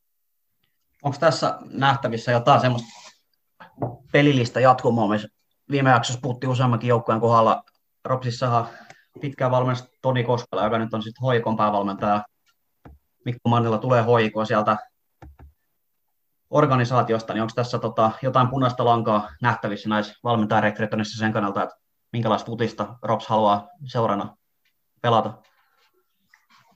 Varmasti, varmasti on tota, Koskela ja Mannila on niinku pisteet samalla jatkumalla. Ja he tuntee toisessa, toisessa ja varmasti tietää, mitä, tai Mannilla tietää että suurin piirtein, mitä Koskala on tehnyt Ropsissa ja mikä siellä toimii. Ja, ja plus, että siellä on joitain pelaajia jäljellä, jotka tietää, tietää miten, tai on tottunut siihen, että toimitaan näin, että ei, ei tule niin mikään ihan älytön kulttuurisokki. Joo, viime kaudella hän nimesi kauden aloittavaksi päävalmentajaksi Vesa Tauriaasa, joka näin jälkikäteen ajateltuna oli kyllä täysin, täysin virhe rekrytointi. Hän oli semmoinen tosi autoritaarinen valmentaja, joka sitten tota, sai joukkoja vielä entistä suurempaa solmua. Muista monia semmoisia julkisia pressejä ja haastatteluja, missä hän totesi, että eihän meillä ole mitään mahdollisuuksia tämmöisissä otteluissa, ja se kyllä näkyy sitten joukkueessa. Ja siitä kun Mikko Mannilla tuli, niin selkeästi toi peli-ilme vähän parani, vaikka tulokset nyt olikin aika murheellisia, mutta siinä mielessä vaikuttaa ihan hyvältä rekrytoinnilta, koska Ropshan on viime vuosina tehnyt aika hyvää työtä junnupuolella. Tässä joukkueessa on aika isossa roolissa nyt useampikin tämmöinen nuori rovaniemeläispelaaja. Onko sieltä jotain sellaisia nimiä, ketä haluaisit nostaa Jesse esille? No joo, var, varmaan liikaa seuraajille tuttu viime vuodelta tämä vasen, vasen, vasempana pakkina, vasempana wingbackina pelannut Jussi Niska. Tämmöinen avut hyökkäys, hyökkäyspäähän syöttämiseen, keskittämiseen, ohittamiseen, siihen eteenpäin menemiseen, niin hän ehdottomasti sitten on näitä 2003 syntyneitä ää, mielenkiintoisia pelaajia, esimerkiksi Kirill Bullat, mielenkiintoisilla taustoilla tuleva tämmöinen hyökkävä keskikenttä laitapelaaja, tämmöinen hyvä yksi vastaan yksi pelaaja, taitava, yllätyksellinen pelaaja. Ja sitten he menetti Juho Hyvärisen, joka oli seuraava tärkeä pelaaja, jonka ulkomaille myymisestä he haaveili, niin sitten onneksi heillä oli sellainen tilanne, että heillä oli tavallaan seuraava Juho Hyvärinen sieltä omasta putkesta tulossa ulos, että tämmöinen Otto Kemppainen, myös tämmöinen oikean puolen laita pakki, wingback. Et ehkä heillä on, nyt kun puhuttiin tästä Vesa Tauriaisen mainitsit, niin heillä on varmaan se, tai mun muistaakseni Ropsilla on ollut jonkunlainen itseisarvo tai tärkeä asia se, että he on saanut palkattua paikallisen päävalmentajan. Ja sitten toisaalta heillä on nyt tullut tämä pelillinen identiteetti tämän hoiko jonkin näköisen yhteistyön kautta tai se, että heillä on tullut hoiko taustaisia valmentajia. Niin nyt mä luulen, että seuraava tämmöinen identiteettiasia Ropsilla voisi olla se, että, että he saa omasta putkesta semmoisen valmentajan, joka on paikallinen, mutta joka edustaa tätä samaa pelillistä identiteettiä. Sinne palkattiin nyt Antti Okkonen tähän junnupuolen päälliköksi, jolla on kokemusta sekä Ropsista että hoikosta. Mä uskon, että heillä on ihan niin kuin, tämmöinen looginen ja hyvä, järkevä tekemisen meininki siellä. Tämä Rops muistuttaa aika paljonkin tota TPS, silloin kun TPSlle kävi sama homma kuin Ropsille, että talousvaikeuksien myötä liigaa jouduttiin lähteä aika nimettömällä joukkueella. Silloin 2014 TPS putosi Veikkausliikasta ykköseen, mutta siinä oli semmoinen hopeareannus, että silloin liikakaudella jo vähän niin kuin pakon sanelemana moni tämmöinen nuori pelaaja sai paljon vastuuta ja se sitten maksoi siinä mielessä takaisin, että se ykkösen joukkue tuleville kausille rakentui aika vahvasti näiden pelaajien pohjalle ja se sitten oli nostaa aikoinaan TPS, Veikkausliigaa ja nyt vähän semmoinen kutina, että Ropsi tekee tämmöistä samanlaista prosessia kuin TPS silloin aikoinaan. Onko ihan väärässä? Ei, kyllä se, tuossa voi hyvin olla jotain perää, perää ja pelaajat kokee sen varmaan silleen, että ne, jotka siellä liikassa väläytteli, niin varmaan miettii, että vitsi, että kyllä mä siellä pärjäsin, että mä haluan nyt sinne takaisin. Ja haluan näyttää, että esimerkiksi Tomas Kaukua pelasi hyviä pelejä viime kauden keskikentällä e- esimerkiksi, niin varmaan hän haluaa, hän haluaa niin kuin mahdollisimman nopeasti sinne takaisin, samoin kuin Jussi Niska. Pelillisiä asioita, niin Rops yllätys, yllätys. Aika paljon taavalla palannut kolmella topparilla. Vähän on tota ollut semmoinen fiilis jäänyt mulle, että ei ole ehkä vielä ihan iskostunut täysin, täysin tuohon joukkueen selkärangaan tämä, uusi tapa. Se on vähän uusi, uusi peliformaatio heille. Mun mielestä tässä on mielenkiintoista ollut se, jos mietitään tuommoista niin kolmen topparin pelitapaa, niin mun tämmöinen keittiö jalkapallovalmentaja kuvittelisi, että siinä olisi tota, laitapelaamisen kannalta se wingbackien rooli olisi tosi iso, mutta Ropsi on vähän siinä mielessä tehnyt toisin, että heillä ne wingbackit pelaa aika lailla keskellä ja on sitten roolittanut sinne kärjen taakse. On kaksi semmoista niin sanottua, mitä mä nyt kutsuisin laitakymppiä, että he niinkään pelaa niin kuin esimerkiksi TPSllä on ne ylemmäokson pelaat aika vahvasti semmoisia vapaasroolissa siinä keskellä, mutta Ropsilla he pelaa aika paljon siellä laidassa. Se ei ole oikein mun silmään toiminut, koska he ei ole saanut toimitettua palloa näille pelaajille. Ja siellä on esimerkiksi Simo Roiha, joka on koulutukseltaan hyökkää, ja hänet on istutettu nyt sinne laita kautta kymppi vaikka pelaajalle, ja hän on ollut aivan yössä, kun hän ei ole saanut palloja, niin miten se näet tämän tilanteen? Onko se sun mielestä ihan normaali homma vai onko tota, tässä mun analyysissä jotain perää siinä, että roolitus on ehkä vähän tavallisuudesta poikkeava? On se tavallisuudesta poikkeava, että jos käytetään näitä wingbackkejä, niin yleensä he on se, se pelaaja, jonka vastuu siinä hyökkäyspelissä on tuoda se leveys.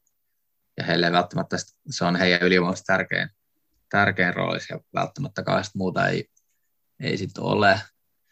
Mutta mä oon ymmärtänyt, että esimerkiksi Kups, Kups on käyttänyt vähän tällaista samanlaista systeemiä, että sitä, jos, jos se muoto on niillä numeroilla 3, 4, 2, 1, niin nämä kaksi pelaajaa siinä kärjä alla, niin niiden sijoittuminen vaihtelee sen mukaan, että miten, miten vastustaja puolustaa. Mutta se voi olla semmoinen esimerkiksi, että usein kun nämä kolme linjat pelaa vastakkain, tai kolme linjaa käyttävät joukkueet pelaa vastakkain, niin sittenhän molempiin laitoihin tulee semmoinen hyvin selkeä wingback vastaan wingback-asetelma.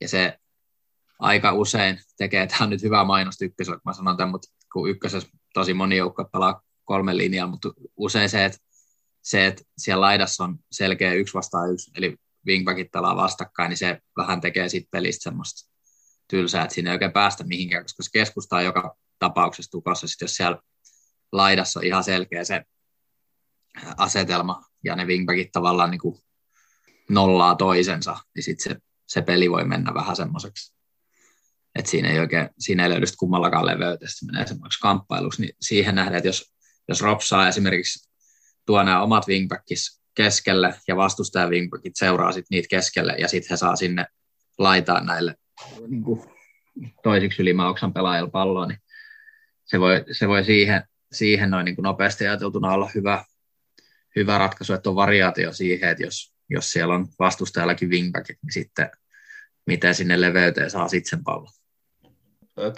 pelaaminen ei ole vielä ehkä ihan huomissa, siellä on haettu vähän sitä ykkös, ykköskaksikkoa sinne pohjalle, että Rops on tykännyt puolustaa aika syvällä ja se on aiheuttanut sen, että se etäisyys keskikentältä siinä laitapelaamiseen on ollut aika iso ja se on vaikeuttanut sitä pallon toimittamista niille jätkille, kenen niitä maalipaikkoja pitäisi pystyä taikomaan.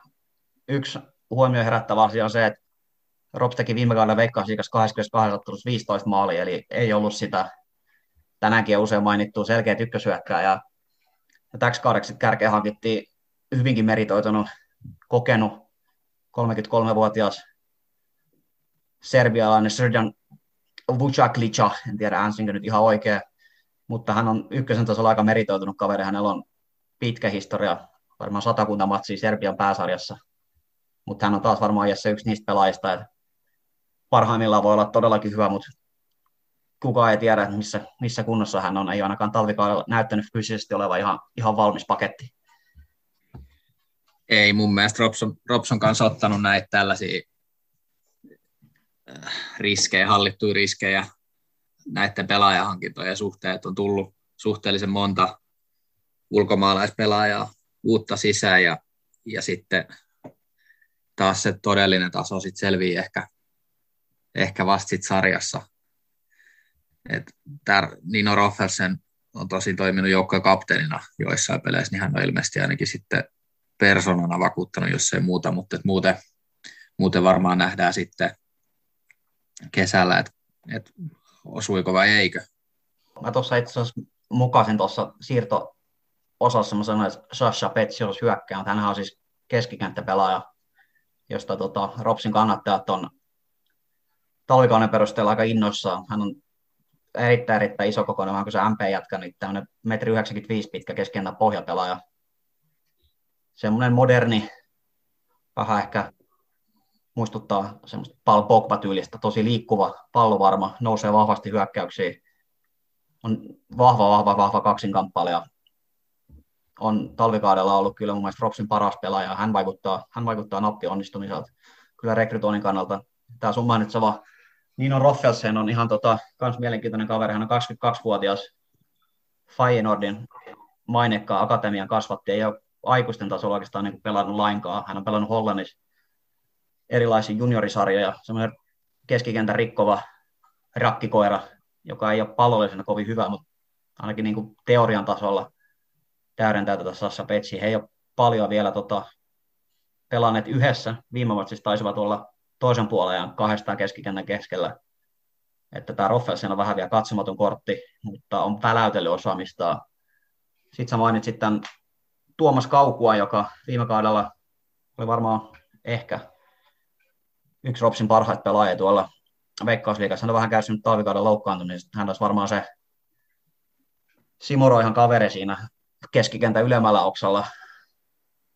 Voi hyvinkin olla todella, todella hyvä pelaaja ykkösen tasolle. Välätteli jo viime vuonna Veikkausliikassa ja nuori vähän reilu parikymppinen kaveri, jolla voi hyvinkin olla valoisa tulevaisuus edessä. Yksi mielenkiintoinen tilanne, vähän kuin Musankin kohdalla, että maalivahtitilanne on pian kysymysmerkki, että TPS tuttu Miikka Mujunen hankittiin sinne ykkösmaalivahdiksi, mutta hän ei ole talvikaudella esiintynyt kovin hyvin eduksessa ja siellä on viime matseissa pelotettu kakkosmaalivahtiin ja tällä hetkellä on vähän kysymysmerkki, että kuka siellä sitten kauden tulee aloittaa maalissa. Mielenkiintoista nähdä, mihin he päätyy. Mielenkiintoista oli myös, että tota, tässä jo useampaan otteeseen mainitussa ÖT-joukkueen rankingissa Profs oli sijoitettu kahdeksanneksi ykkösen rankingissa, mikä tota, mun korvaa kuulostaa aika alhaiselta sijoitukselta. Mitäs mieltä sä Jesse oot? Näetkö sä, että Rops olisi tosiaan alemo loppusarjan vai mikä heidän tilanne tässä ykkösen hierarkiassa on? Mä oon nyt, nyt ihan eri linjoilla, että mä näen vähän, vähän tämmöistä moderni, moderni tota, rivalriteettia TPS ja Ropsin välillä, että viime kaudella se oli oikeastaan alusta asti aika selvää, että TPS ja Rops pelaa siitä äh, suoraan tai karsian paikka ja suoran putoajan välillä. Okei, Maria Hamina ajautui siihen mukaan ja ansaitusti, mutta mut kuitenkin semmoinen Rops TPS-asetelma oli siinä vähän viime, viime vuonna. Mä vähän maalaillut, että se voisi olla se Rops TPS-asetelma myös tänä vuonna, tuossa ykkösessä, että ratkoisi sitä, sitä nousijan tai karsian paikkaa. Et sulla on tietty se Knistan siellä joukossa, mutta mut, mut mä näen, mä näen, että Rops, mä, tai mä näen Ropsin TPSn niin kuin hyvin, hyvin varteutettavana haasteena. Joo, tässä on ihan mielenkiintoinen asetelma. Me kannattaa tänne tykätään muistuttaa semmoisesta kuin palloseurojen ja maailmanmestaruuskisat, mitkä yleensä käytettyä veikkaa. Jos nyt meillä on kolme tämmöistä perinteistä palloseuraa täällä Divarissa, niin varmaan ihan hyviä otatuksia saadaan. Ropsin tilanne, mäkin niin lähtökohtaisesti pidin heitä ihan nousia, nousia kandidaattina, mutta viime, viime aikojen otteet ei ole kyllä ollut kahden lupaavia. Nyt KPV tosiaan tänään pelatusottelussa hävisivät 3-0 sinällään runkohan tässä on ihan hyvä muodostuu näistä omista, omista pojista, mutta kyllä tota, ehkä se joukkue tulee joko nyt niin kuin voittamaan tai kaatumaan näihin ulkomaalaishankintoihin. Mielenkiintoista nähdä just Nino Roffesin keskikentällä erityisesti Sheridan Vucak kärjessä, että jos tämä servikärki nyt osoittautuu semmoiseksi 10-15 maalin mieheksi, niin sitten ehdottomasti Rops on kyllä nousia kandidaatti, mutta jos, jos hän floppaa, niin en tiedä kuka tuossa joukkueessa sitten maaleja tekee sanotaan diplomaattisesti, niin tämän puheen jälkeen sijoitetaan tuonne ylempään keskikasteen. Ei ihan nousia joukkueeksi, mutta sinne sijoille 3-5.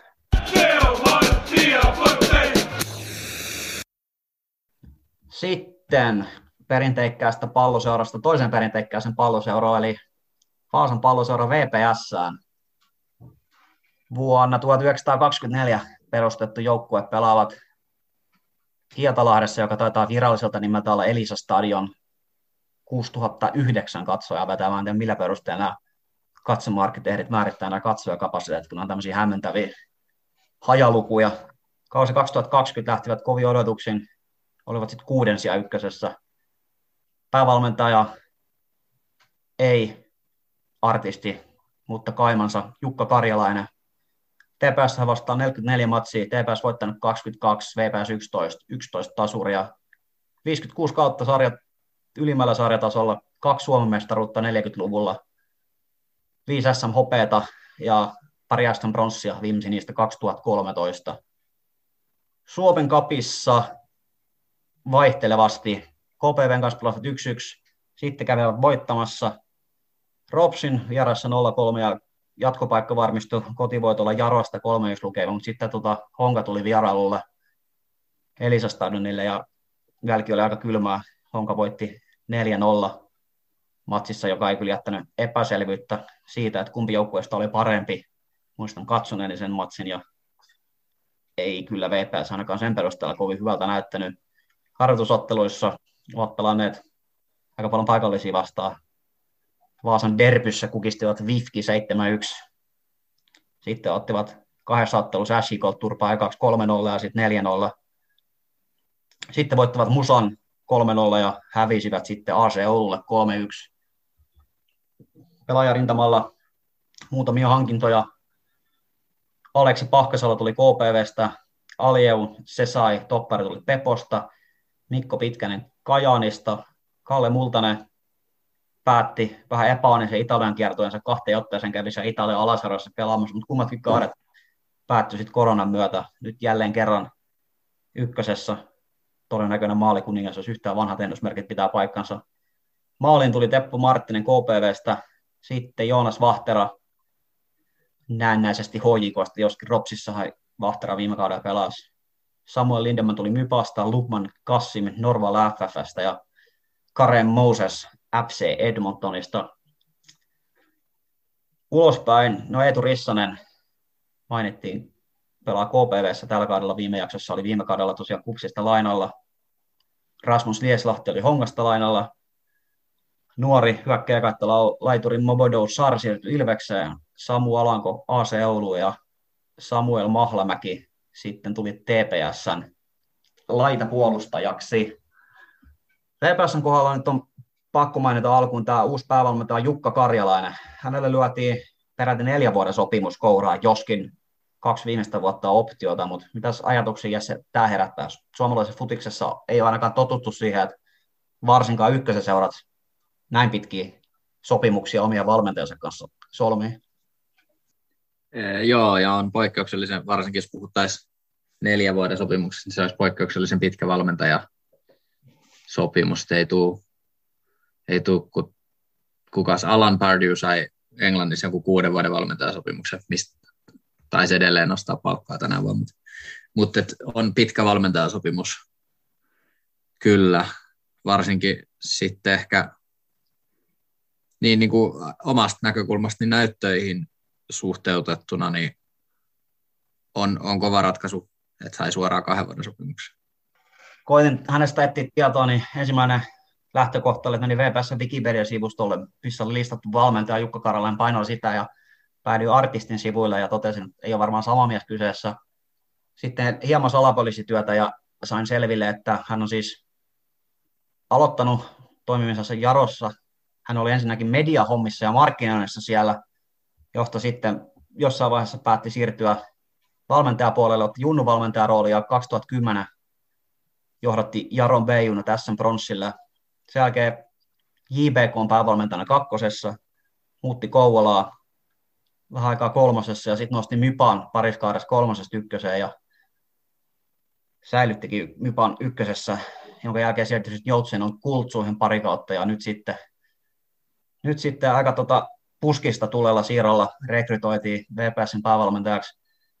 Ihmetteli vähän nettikirjoittelun perusteella, että minkä takia vaasalaiset suhtautuu hänen niin tota, vihamielisesti, mutta tämä Jaro tausta taitaa se vähän selittää sitä, että ilmeisen kova vihanpito edelleenkin näiden Pohjanmaan kahden suurimman ja merkittävän seuran värillä. Niin, voi, voi olla sitäkin. Tosi ei ilmeisesti esitykset ja tuloksetkaan ollut ihan, ihan mitään priimaa. Ja sitten sit kun puhuttiin tästä, että, että nämä on niinku perinteikkäin merkittäviä jalkapalloseuroja Suomessa, nämä palloseurat, myös Vaasan palloseura, niin sitten mä, mä en tunne häntä valmentajana, enkä sen enempää tiedä kuin, kuin sen, mitä itse on olen hankkinut tietoa, mutta onko nämä sitten sellaisia, tai onko tämä sen luokan nimi, mitä sitten odottaisi tämän luokan pesti, että jos nyt on tavoitteena tuoda niin kuin Vaasan palloseura takaisin liigaa pari vuotta ennen kuin Vaasan palloseura täyttää sata vuotta, niin onko tämä sen profiilin valmentaja, joka sitten tuodaan sisään. Et mä en ole ihan, ihan tälle vakuuttunut, että mulla, mulla on jäänyt Vaasasta, Vaasan palloseurasta vähän sille ikävä ikävä kuvata valmentajuuden arvostamisen suhteen, että, että Vaasan palloseura on mun, mulle tunnettu siitä, että he teki aina positiivisen tuloksen, mikä on tosi hienoa se heidän taloudenpito, mutta muuten oli niin kuin hyvin, hyvin harmaa ja mitä sanomaton seura pitkään.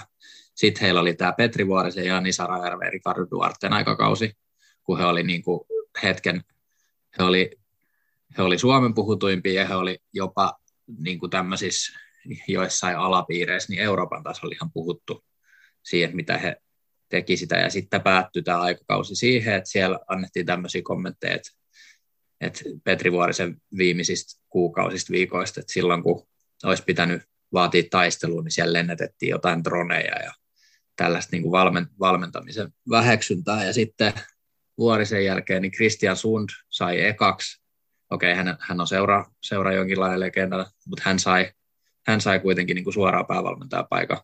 Ja nyt seuraava valmentajahankinta on, on niin kuin tämän, pela, tämän profiilin hankinta. Niin itse odottaisi Vaasan palloseuralta tavallaan niin kuin kovempia, kovempia nimiä ja kovemman profiilin valmentajia. Tosiaan sun mainitsema Petri Vuorosen alaisuudessa Vaasa tunnettiin vahvasti, vahvasti pallohallintaan pohjavana joukkueena.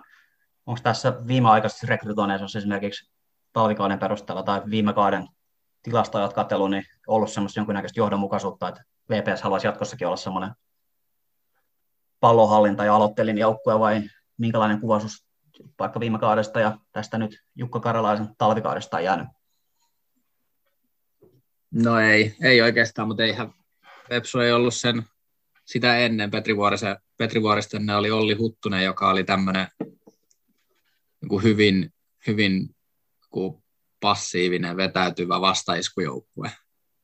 Ja sitten taas viime kaudella Vepsu semmoiset tunnomaiset piirteet, tunnusomaiset piirteet oli ehkä jonkinlainen niin kuin yritys prässätä ylhäältä ja sitten tosi korkea puolustuslinja. Ne oli niin kuin kaikkein semmoiset tunnus oma, tai semmoiset, mistä tunnisti sen joukkueen heidän, heidän joukkueen, mutta ei se pallohallinta siellä ollut sellaisessa roolissa. Samoin tämä Jukka Karjalaisen joukkueen peli, mitä mä oon nähnyt, niin heillä on ollut semmoinen jonkinlainen halu avata, tulla kontrolloidusti vastustajan pressi alta, ja sitten aika lailla heti, kun he on sen, sen pressin alta päässyt, niin sitten sen jälkeen seuraava syöttö on ollut sit linjan taakse tai, tai niin kuin hyvin voimakkaasti eteenpäin. Ja sitten suht usein niin he ei ole, ei ole edes päässyt sieltä pressialta pois. Et ei ole pallollinen peli ollut, ei, ei voi puhua samana, samana päivänä sen Petri Vuorisen joukkojen kanssa. VPS, jos verrataan meidän oma joukkueeseen TPS, niin valitsi vähän semmoisen erilaisen lähestymistavan, että joukkue kasatti aika aikaisessa vaiheessa ja se oli niin kuin valmis. Ja tuossa heti vuoden vaihtumisen jälkeen se sitten aikaan sai sen, että nousi aikamoinen hype VPSstä, että kannattajat nosti joukkueen ykkössuosikiksi ja kieltämättä aika nimivahvaltahan tuo joukkue näyttää, mutta sitten kun pelit alkoi, niin todellisuus on vähän ollut eri odotuksiin nähden. Mun on niiden klippien ja matsien perusteella, mitä mä VPS on nähnyt, aika vaikea tosiaan tota, löytää semmoista punaista lankaa, että mitä tässä niin kuin olisi tarkoitus tehdä siinä mielessä poikkeuksellinen nyt joukkue, että he, he on pelannut pääasiassa neljän miehen linjalla.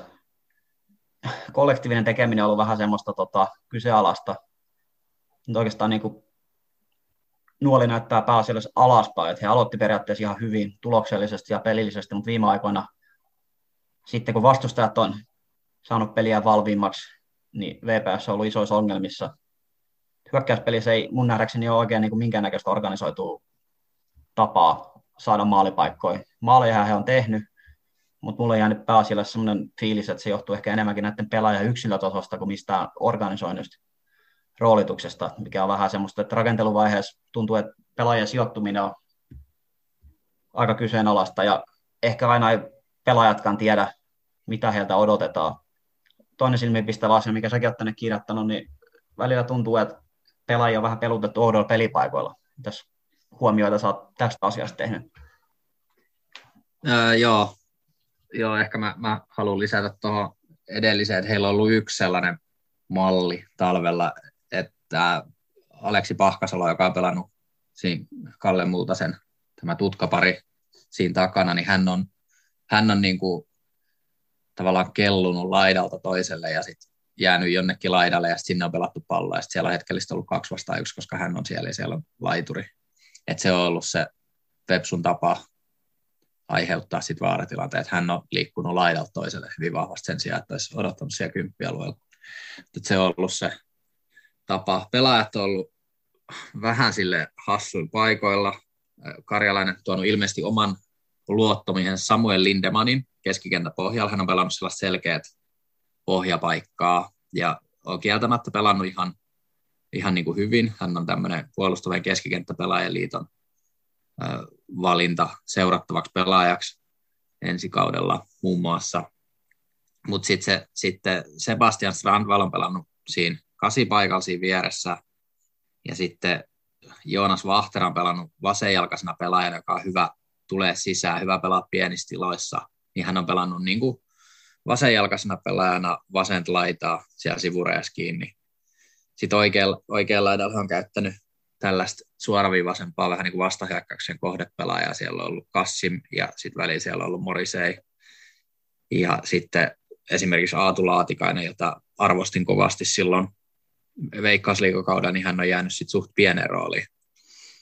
Et hänelle ei ole tästä tavallaan sit löytynyt, löytynyt tota paikkaa. Et nyt itse asiassa pelasivat tässä viikonloppuna SIK Akatemia vastaan.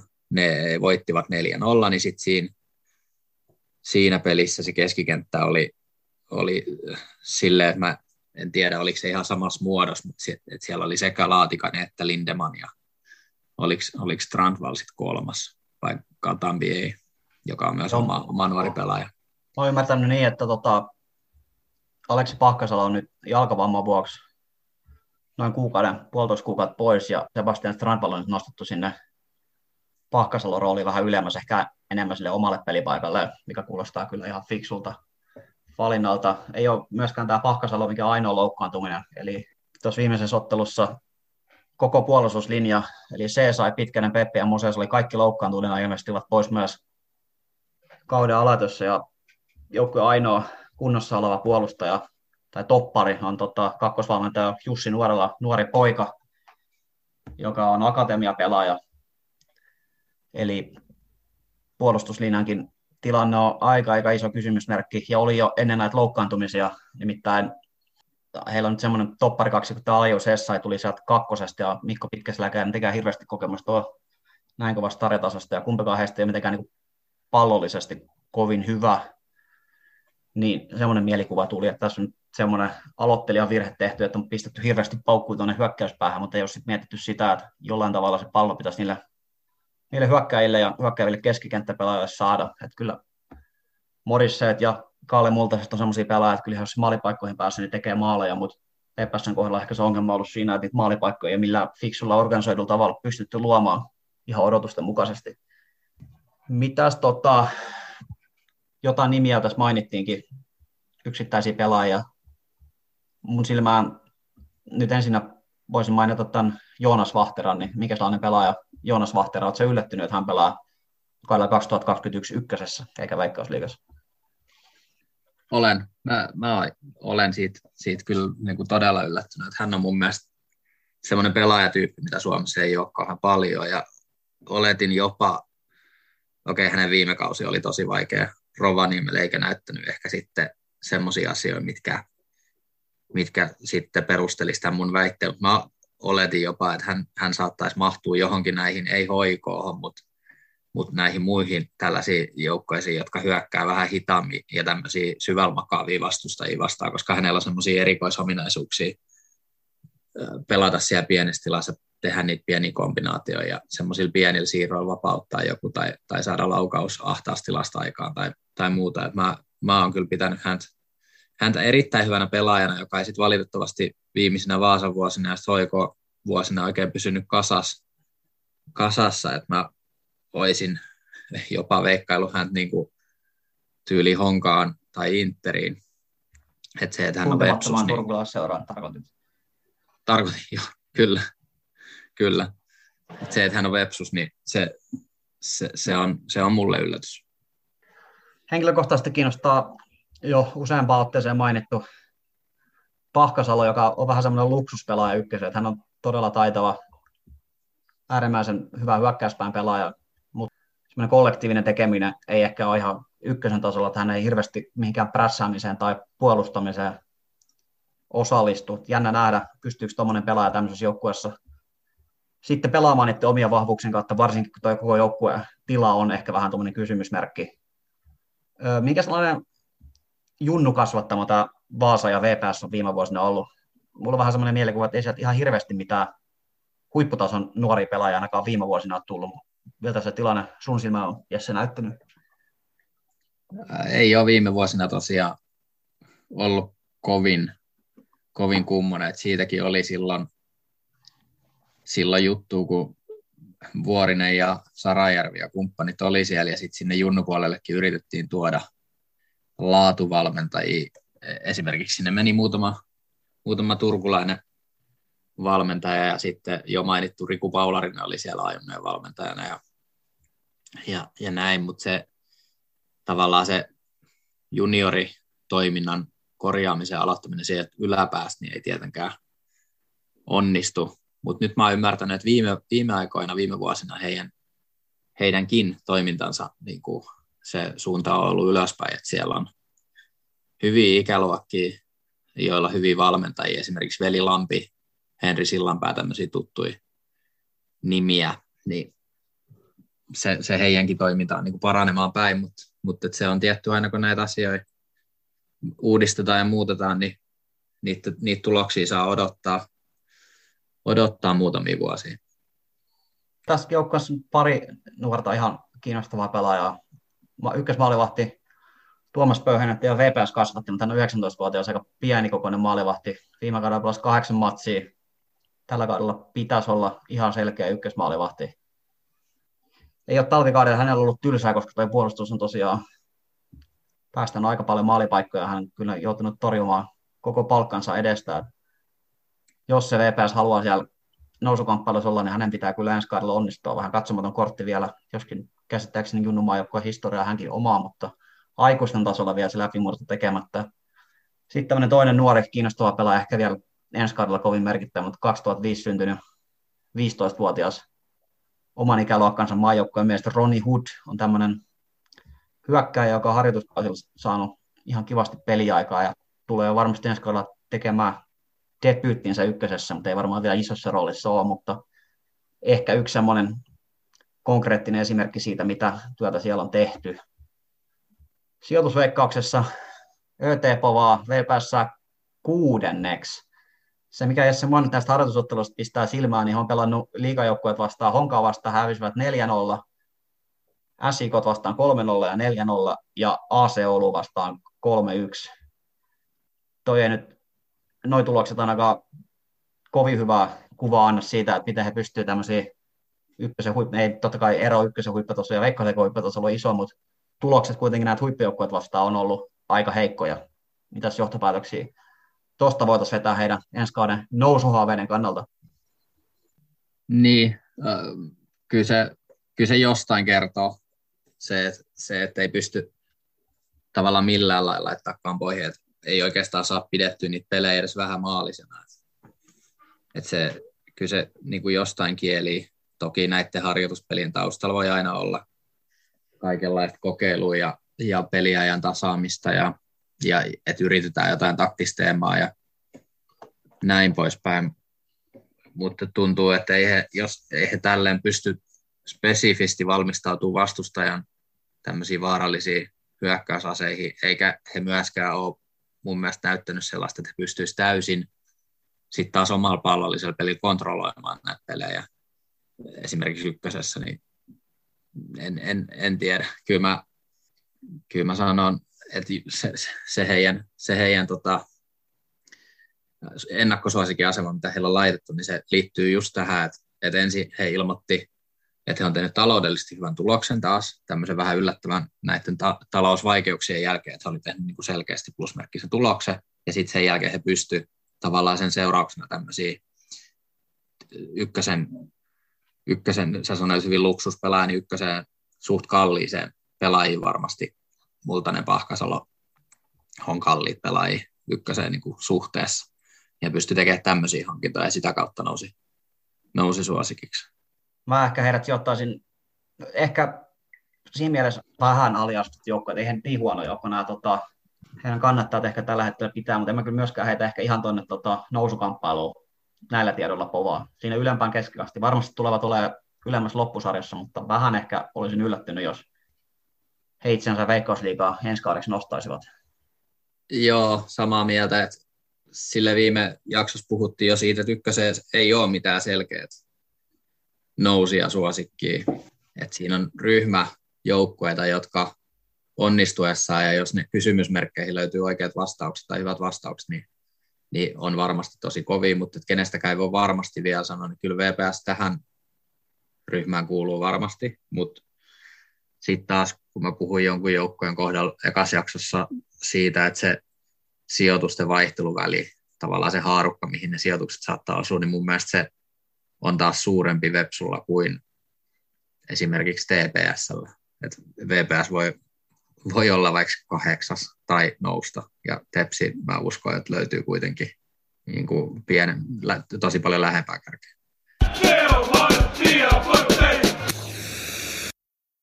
Tämä onkin nyt hyvä asia siltä. Meidän alkuperäinen suunnitelma oli se, että me nyt ei TPS käsitellä, kun me ollaan TPS-kannattajien podcast, mutta huomattiin, että me ykkösen ennakoi kuunnellaan vähän muuallakin kuin Turussa, niin vedetään nyt tämä TPS tähän loppuun. Ne TPS-kannattajat, jotka ei aiheesta ole kiinnostunut, niin voi lähteä lopettaa kuuntelun tähän 1922 perustettu seura Veritastadionilla 9300 vetävällä Pyhätellä pelaavat. Jonathan Juhansson toimii päävalmentajana viime kaudella. Hyvinkin tuttu trendi, Veikkausliigan toiseksi viimeinen suunta kohti karsintoja. Ekassa ottelussa maalin tasapeli ja tokassa ottelussa maaliadolla takaisin ykköseen. 73 kautta ollaan pääsarjassa pelattu, 8 sm 23 himmenpää mitalia ja kolme Suomen kapin voittoa. Suomen kapissa ei mennyt ihan putkeen. Ensimmäinen ottelu ei voitti 1-0, tokassa matsissa TPS voitti Musan 2-0, viimeisessä ja ratkaisevassa sitten tosiaan jo mainittu PK35 kävi hakemassa 2-2 tasuria ja eteni tästä lohkosta jatkoa. Harjoitusottelussa TPS on pelannut kovin joukkueet vastaan. Alku ei ole ihan paras mahdollinen, kun testimiehiä paljon koostunut joukkue isännöi Ilvestä ja lopputulos oli 7-1 tappio. Siitä sitten pienen koronapaussin jälkeen hommaa jatkettiin.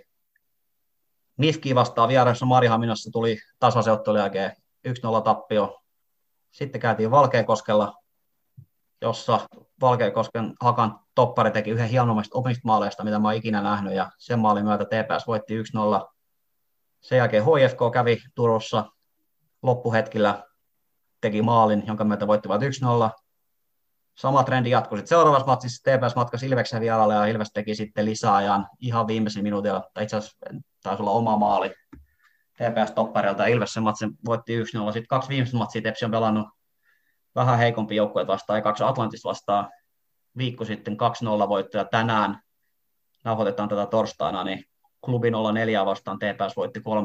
Ottelu pelattiin päivällä, niin kumpikaan meistä ei sitä ottelua työkiireiden vuoksi nähnyt. Pelaajaliikenne, keskeisimmät hankinnat on jo kesken viime kauden tullut Elmo Heinonen, on hongastanut ainakin alkukauden lainalla. Samuel Mahlamäki tuli VPSstä, Samba Benga SJKsta, Atte Sihvanen Ropsista, Kalle Taimi Mifkistä, Ville Seppä tuli Ruotsista, Jumalan siunausta toivonut Elisa Respinosa. No tämä nyt lukee FC Lahti, mä en tiedä miten tämä pitää tulkita. Hän oli Tepsissä, sitten kävi Lahdessa ja sitten tuli takaisin Tepsiin lopulta. Ja viimeisin hankinta on mielenkiintoinen kaveri, parikymppinen, vanha Englannin nuorisomaajoukkuepelaaja Sonni Hilton, joka tuli muutaman kuukauden lainapestillä Fulhamista ulospäin. Aika merkittäviäkin poissaoloja. Viime loppukauden isossa roolissa pelannut brassilaituri Brito palasi Hammarby lainasopimuksella. Hyökkääjä Tehe Olavale oli lainalla Parmassa ja pelaa ensi kauden lainassa Maarihaminassa. Sitten lähti valtava määrä TPS-historiaa, kun Juho Lähde lopetti uransa, Jonni Peräho lopetti uransa, Mika Ääritalo lopetti uransa ja Sami Rähmänen lopetti ja siirtyi pelaamaan Kaapoa kakkosta. Sen lisäksi viime kauden puolustuslinjassa Tatu Varmanen lähti Ruotsin Divari Östersiin, Aldar Hernandez HFK ja laitapakki Alhassan, en tiedä minne, Rodney Strasser, en tiedä minne, Santeri Haaralla siirtyi Kupsiin, Mikko Muinen Ropsi ja valitettava siirtosaaga Niklas Pyhtiä siirtyi FC Honkaa. TPS pidetään lähtökohtaisesti nyt Veikkausliigan ykkössuosikkina. Mitäs tota, Jesse sun mielestä, onko tämä ennakkosuosikki viittä, joka TPSlle nyt on pujotettu, niin onko se ansaittu vai miten talvikaudella TPS on sun nähdäksesi esiintynyt? Niin, ehkä mä toistan itseni ja sanon, että ei, niin kuin TPS mukaan lukien ei ole yhtä selkeää ennakkosuosikkia, että kyllä Tepsilläkin on niitä omia kysymysmerkkejä, johon ei ole saatu talvikaudella vastausta, että, että kun se kysymysmerkki on ollut se hyökkääminen ja se maalinteko, ja harjoitusotteluista ollaan opittu, että TPS pystyy haastamaan niin hyvällä puolustamisella, tiivillä puolustamisella noita liikajengejä ja iskee niitä vastaan niin kuin tosi vaarallisesti nopeilla hyökkäyksillä vastaan.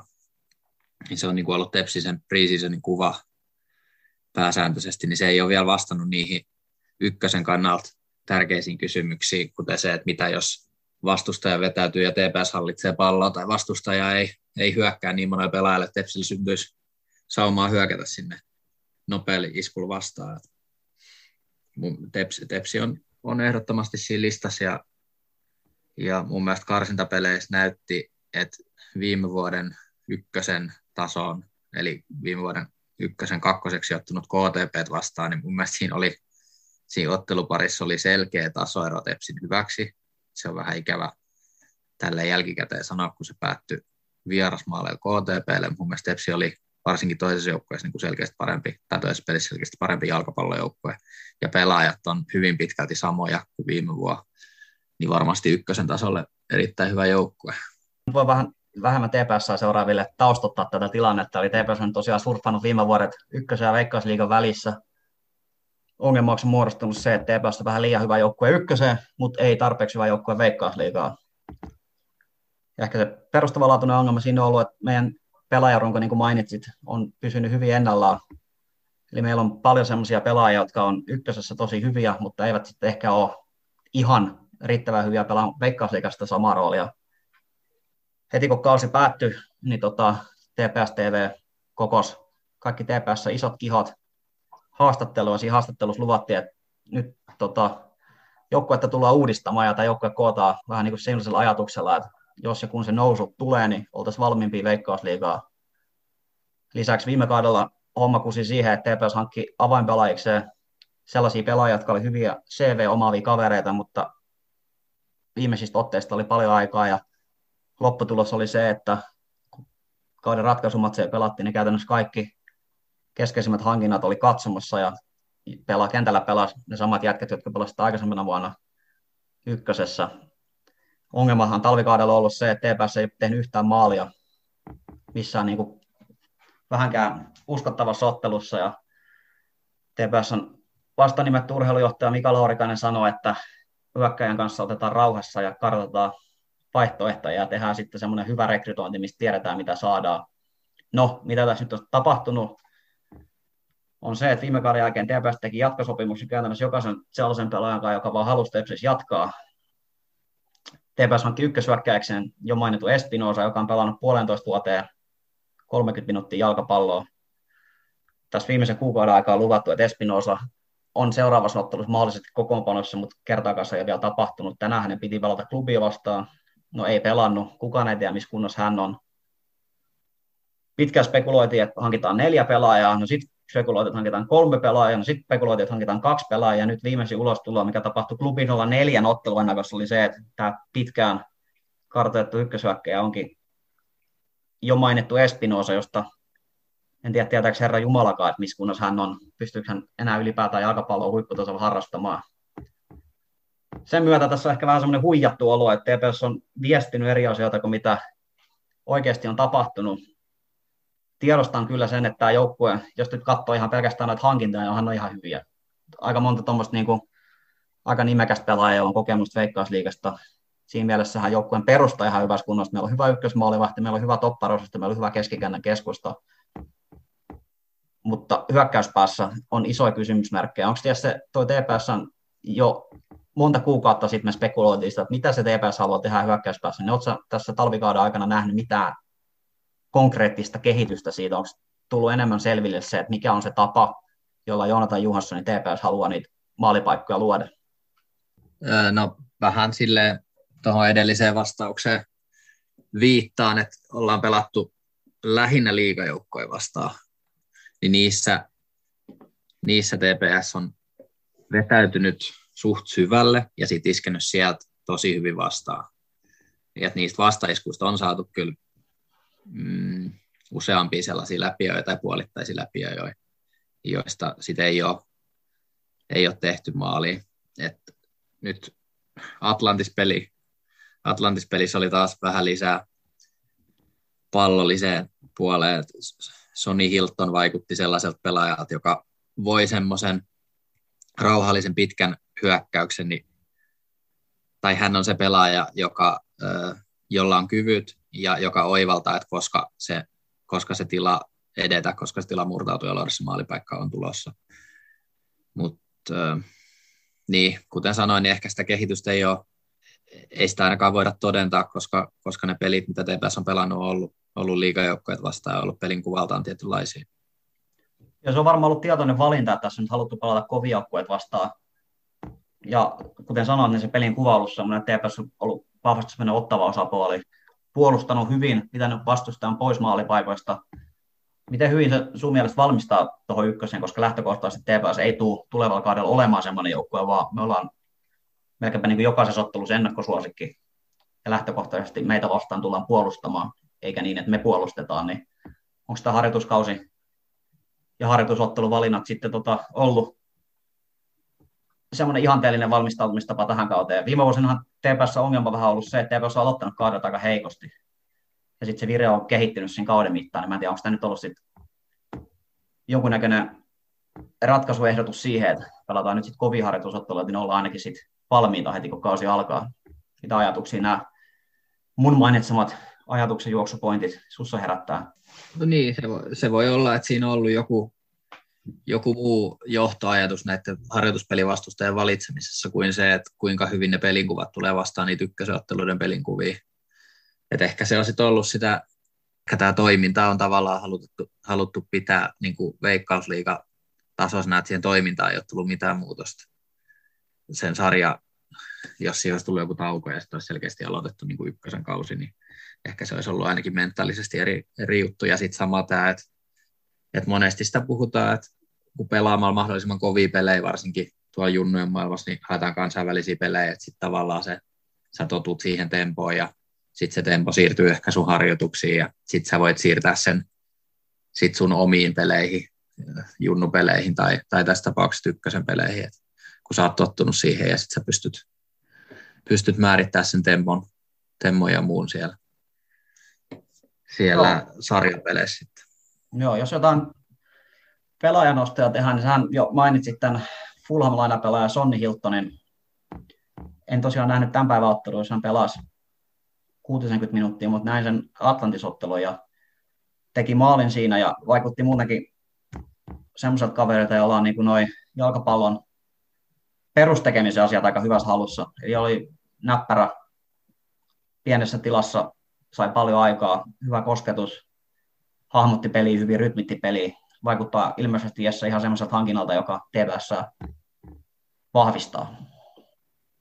Joo, samaa mieltä, että tälleen tekisi, tekisi mieli sanoa, että tavallaan hänen ekoista, ekoista suorituksista näki, että on, on niin kuin laadukas pelaaja. Että siinä Atlantis-pelissä niin usein tai joskus käy niin, että jos haluaa katsoa jotain tiettyä pelaajaa, on kiinnostunut jostain tietystä pelaajasta, niin sitten se pelaaja onkin kauhean pimennossa eikä saa palloa ja muuta varsinkin, kun puhutaan tämmöistä kymppialueen pelaajasta, niin hän oli kyllä heti alustasti mukaan siinä pelissä ja ensimmäinen suoritus taisi olla semmoinen, että hän otti pallon vähän vaikeaseen paikkaan ja otti sen kohti laitaa sitten vilkasi olla yli ja sitten hän heitti siitä vaikeasta asennosta semmoisen keskityksen sinne maalille, johon olikin sitten musaatsi nousemassa ja ja se oli niin kuin puolesta metristä kiinni, että se olisi ollut, ollutkin sit maalipaikka siihen.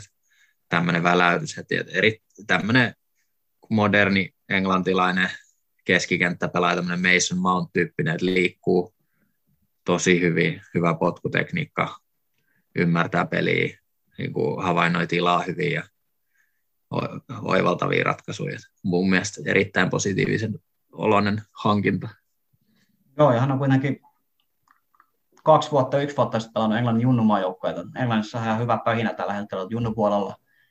Että jos pääset Englannin alle 19-vuotiaiden maajoukkueeseen, niin potentiaalia kyllä, kyllä riittää. Ja mielestäni ihaltavaa oli se, että hän tuskin kovin monta harjoitusta ehti TPSn kanssa ennen sitä Atlantis-matsia tehdä, mutta heti oli siellä niin pelin keskiössä ja oli aktiivinen aloitteellinen ja sai palloa ja pystyi sitä omaa osaamistaan näyttää. Mitäs muita yksittäisiä pelaajia, jos sä haluaisit TPSstä nostaa esille? Ehkä vähemmän TPS tunteville kuuntelijoille.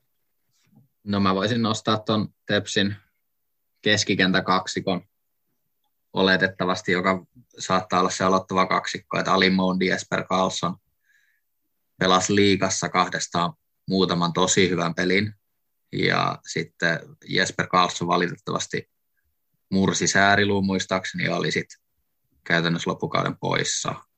Ja nyt he on talvelta taas sitten tota, Mondi, Mondi, Mondi kesti palata hetki kotimaastaan Suomeen ja tehdä jatkosopimuksesta sen jälkeen, kun hän on pelannut niin yhdessä, niin se on taas näyttänyt siltä, että he olisivat pelannut vuosia yhdessä. He jollain tavalla täydentää toisia aika hyvin ja molemmat on juoksuvoimaisia, pystyy riistämään, pystyy puolustamaan isoa aluetta, vastustaa jo semmoisia inhottavia, inhottavia iltapuhteita kentän keskustassa luvassa, kun nämä kaksi pelaa. Joo, mun mielestä ehkä Jesper Carlson on jopa kokonaisuutena harjoituskautta ajatellaan, niin ehkä Tepsin paras pelaaja.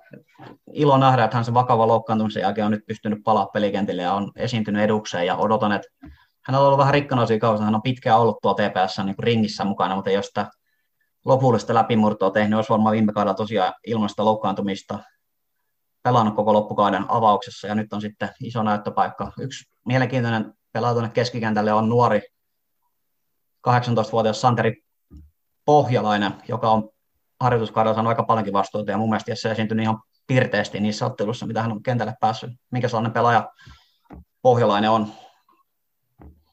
No hän on vähän erityyppinen pelaaja kuin nämä muut Tepsin keskikenttäpelaajat, ja se jo, se jo on, on hänelle niin kuin etu, että hän on tämmöinen, kun hän pelaa syöttämällä peliä, että hän aika älykkäästi syöttää ja liikkuu ja osaa ottaa kosketukset oikeaan suuntaan, ja tälle pystyy pelaamaan niin kuin kaksi-kolme siirtoa sitä peliä, peliä edellä. Että hän, hän on kyllä hyvä, olikohan palloliiton Palloliiton ykkösen ennakossa, jossa ennakoitiin TPSn kautta, niin Rasmus Holma nosti Santeri Pohjolaisen ykkösen kauden läpimurtopelaajaksi. Luottoa löytyy joukkueen sisältäkin.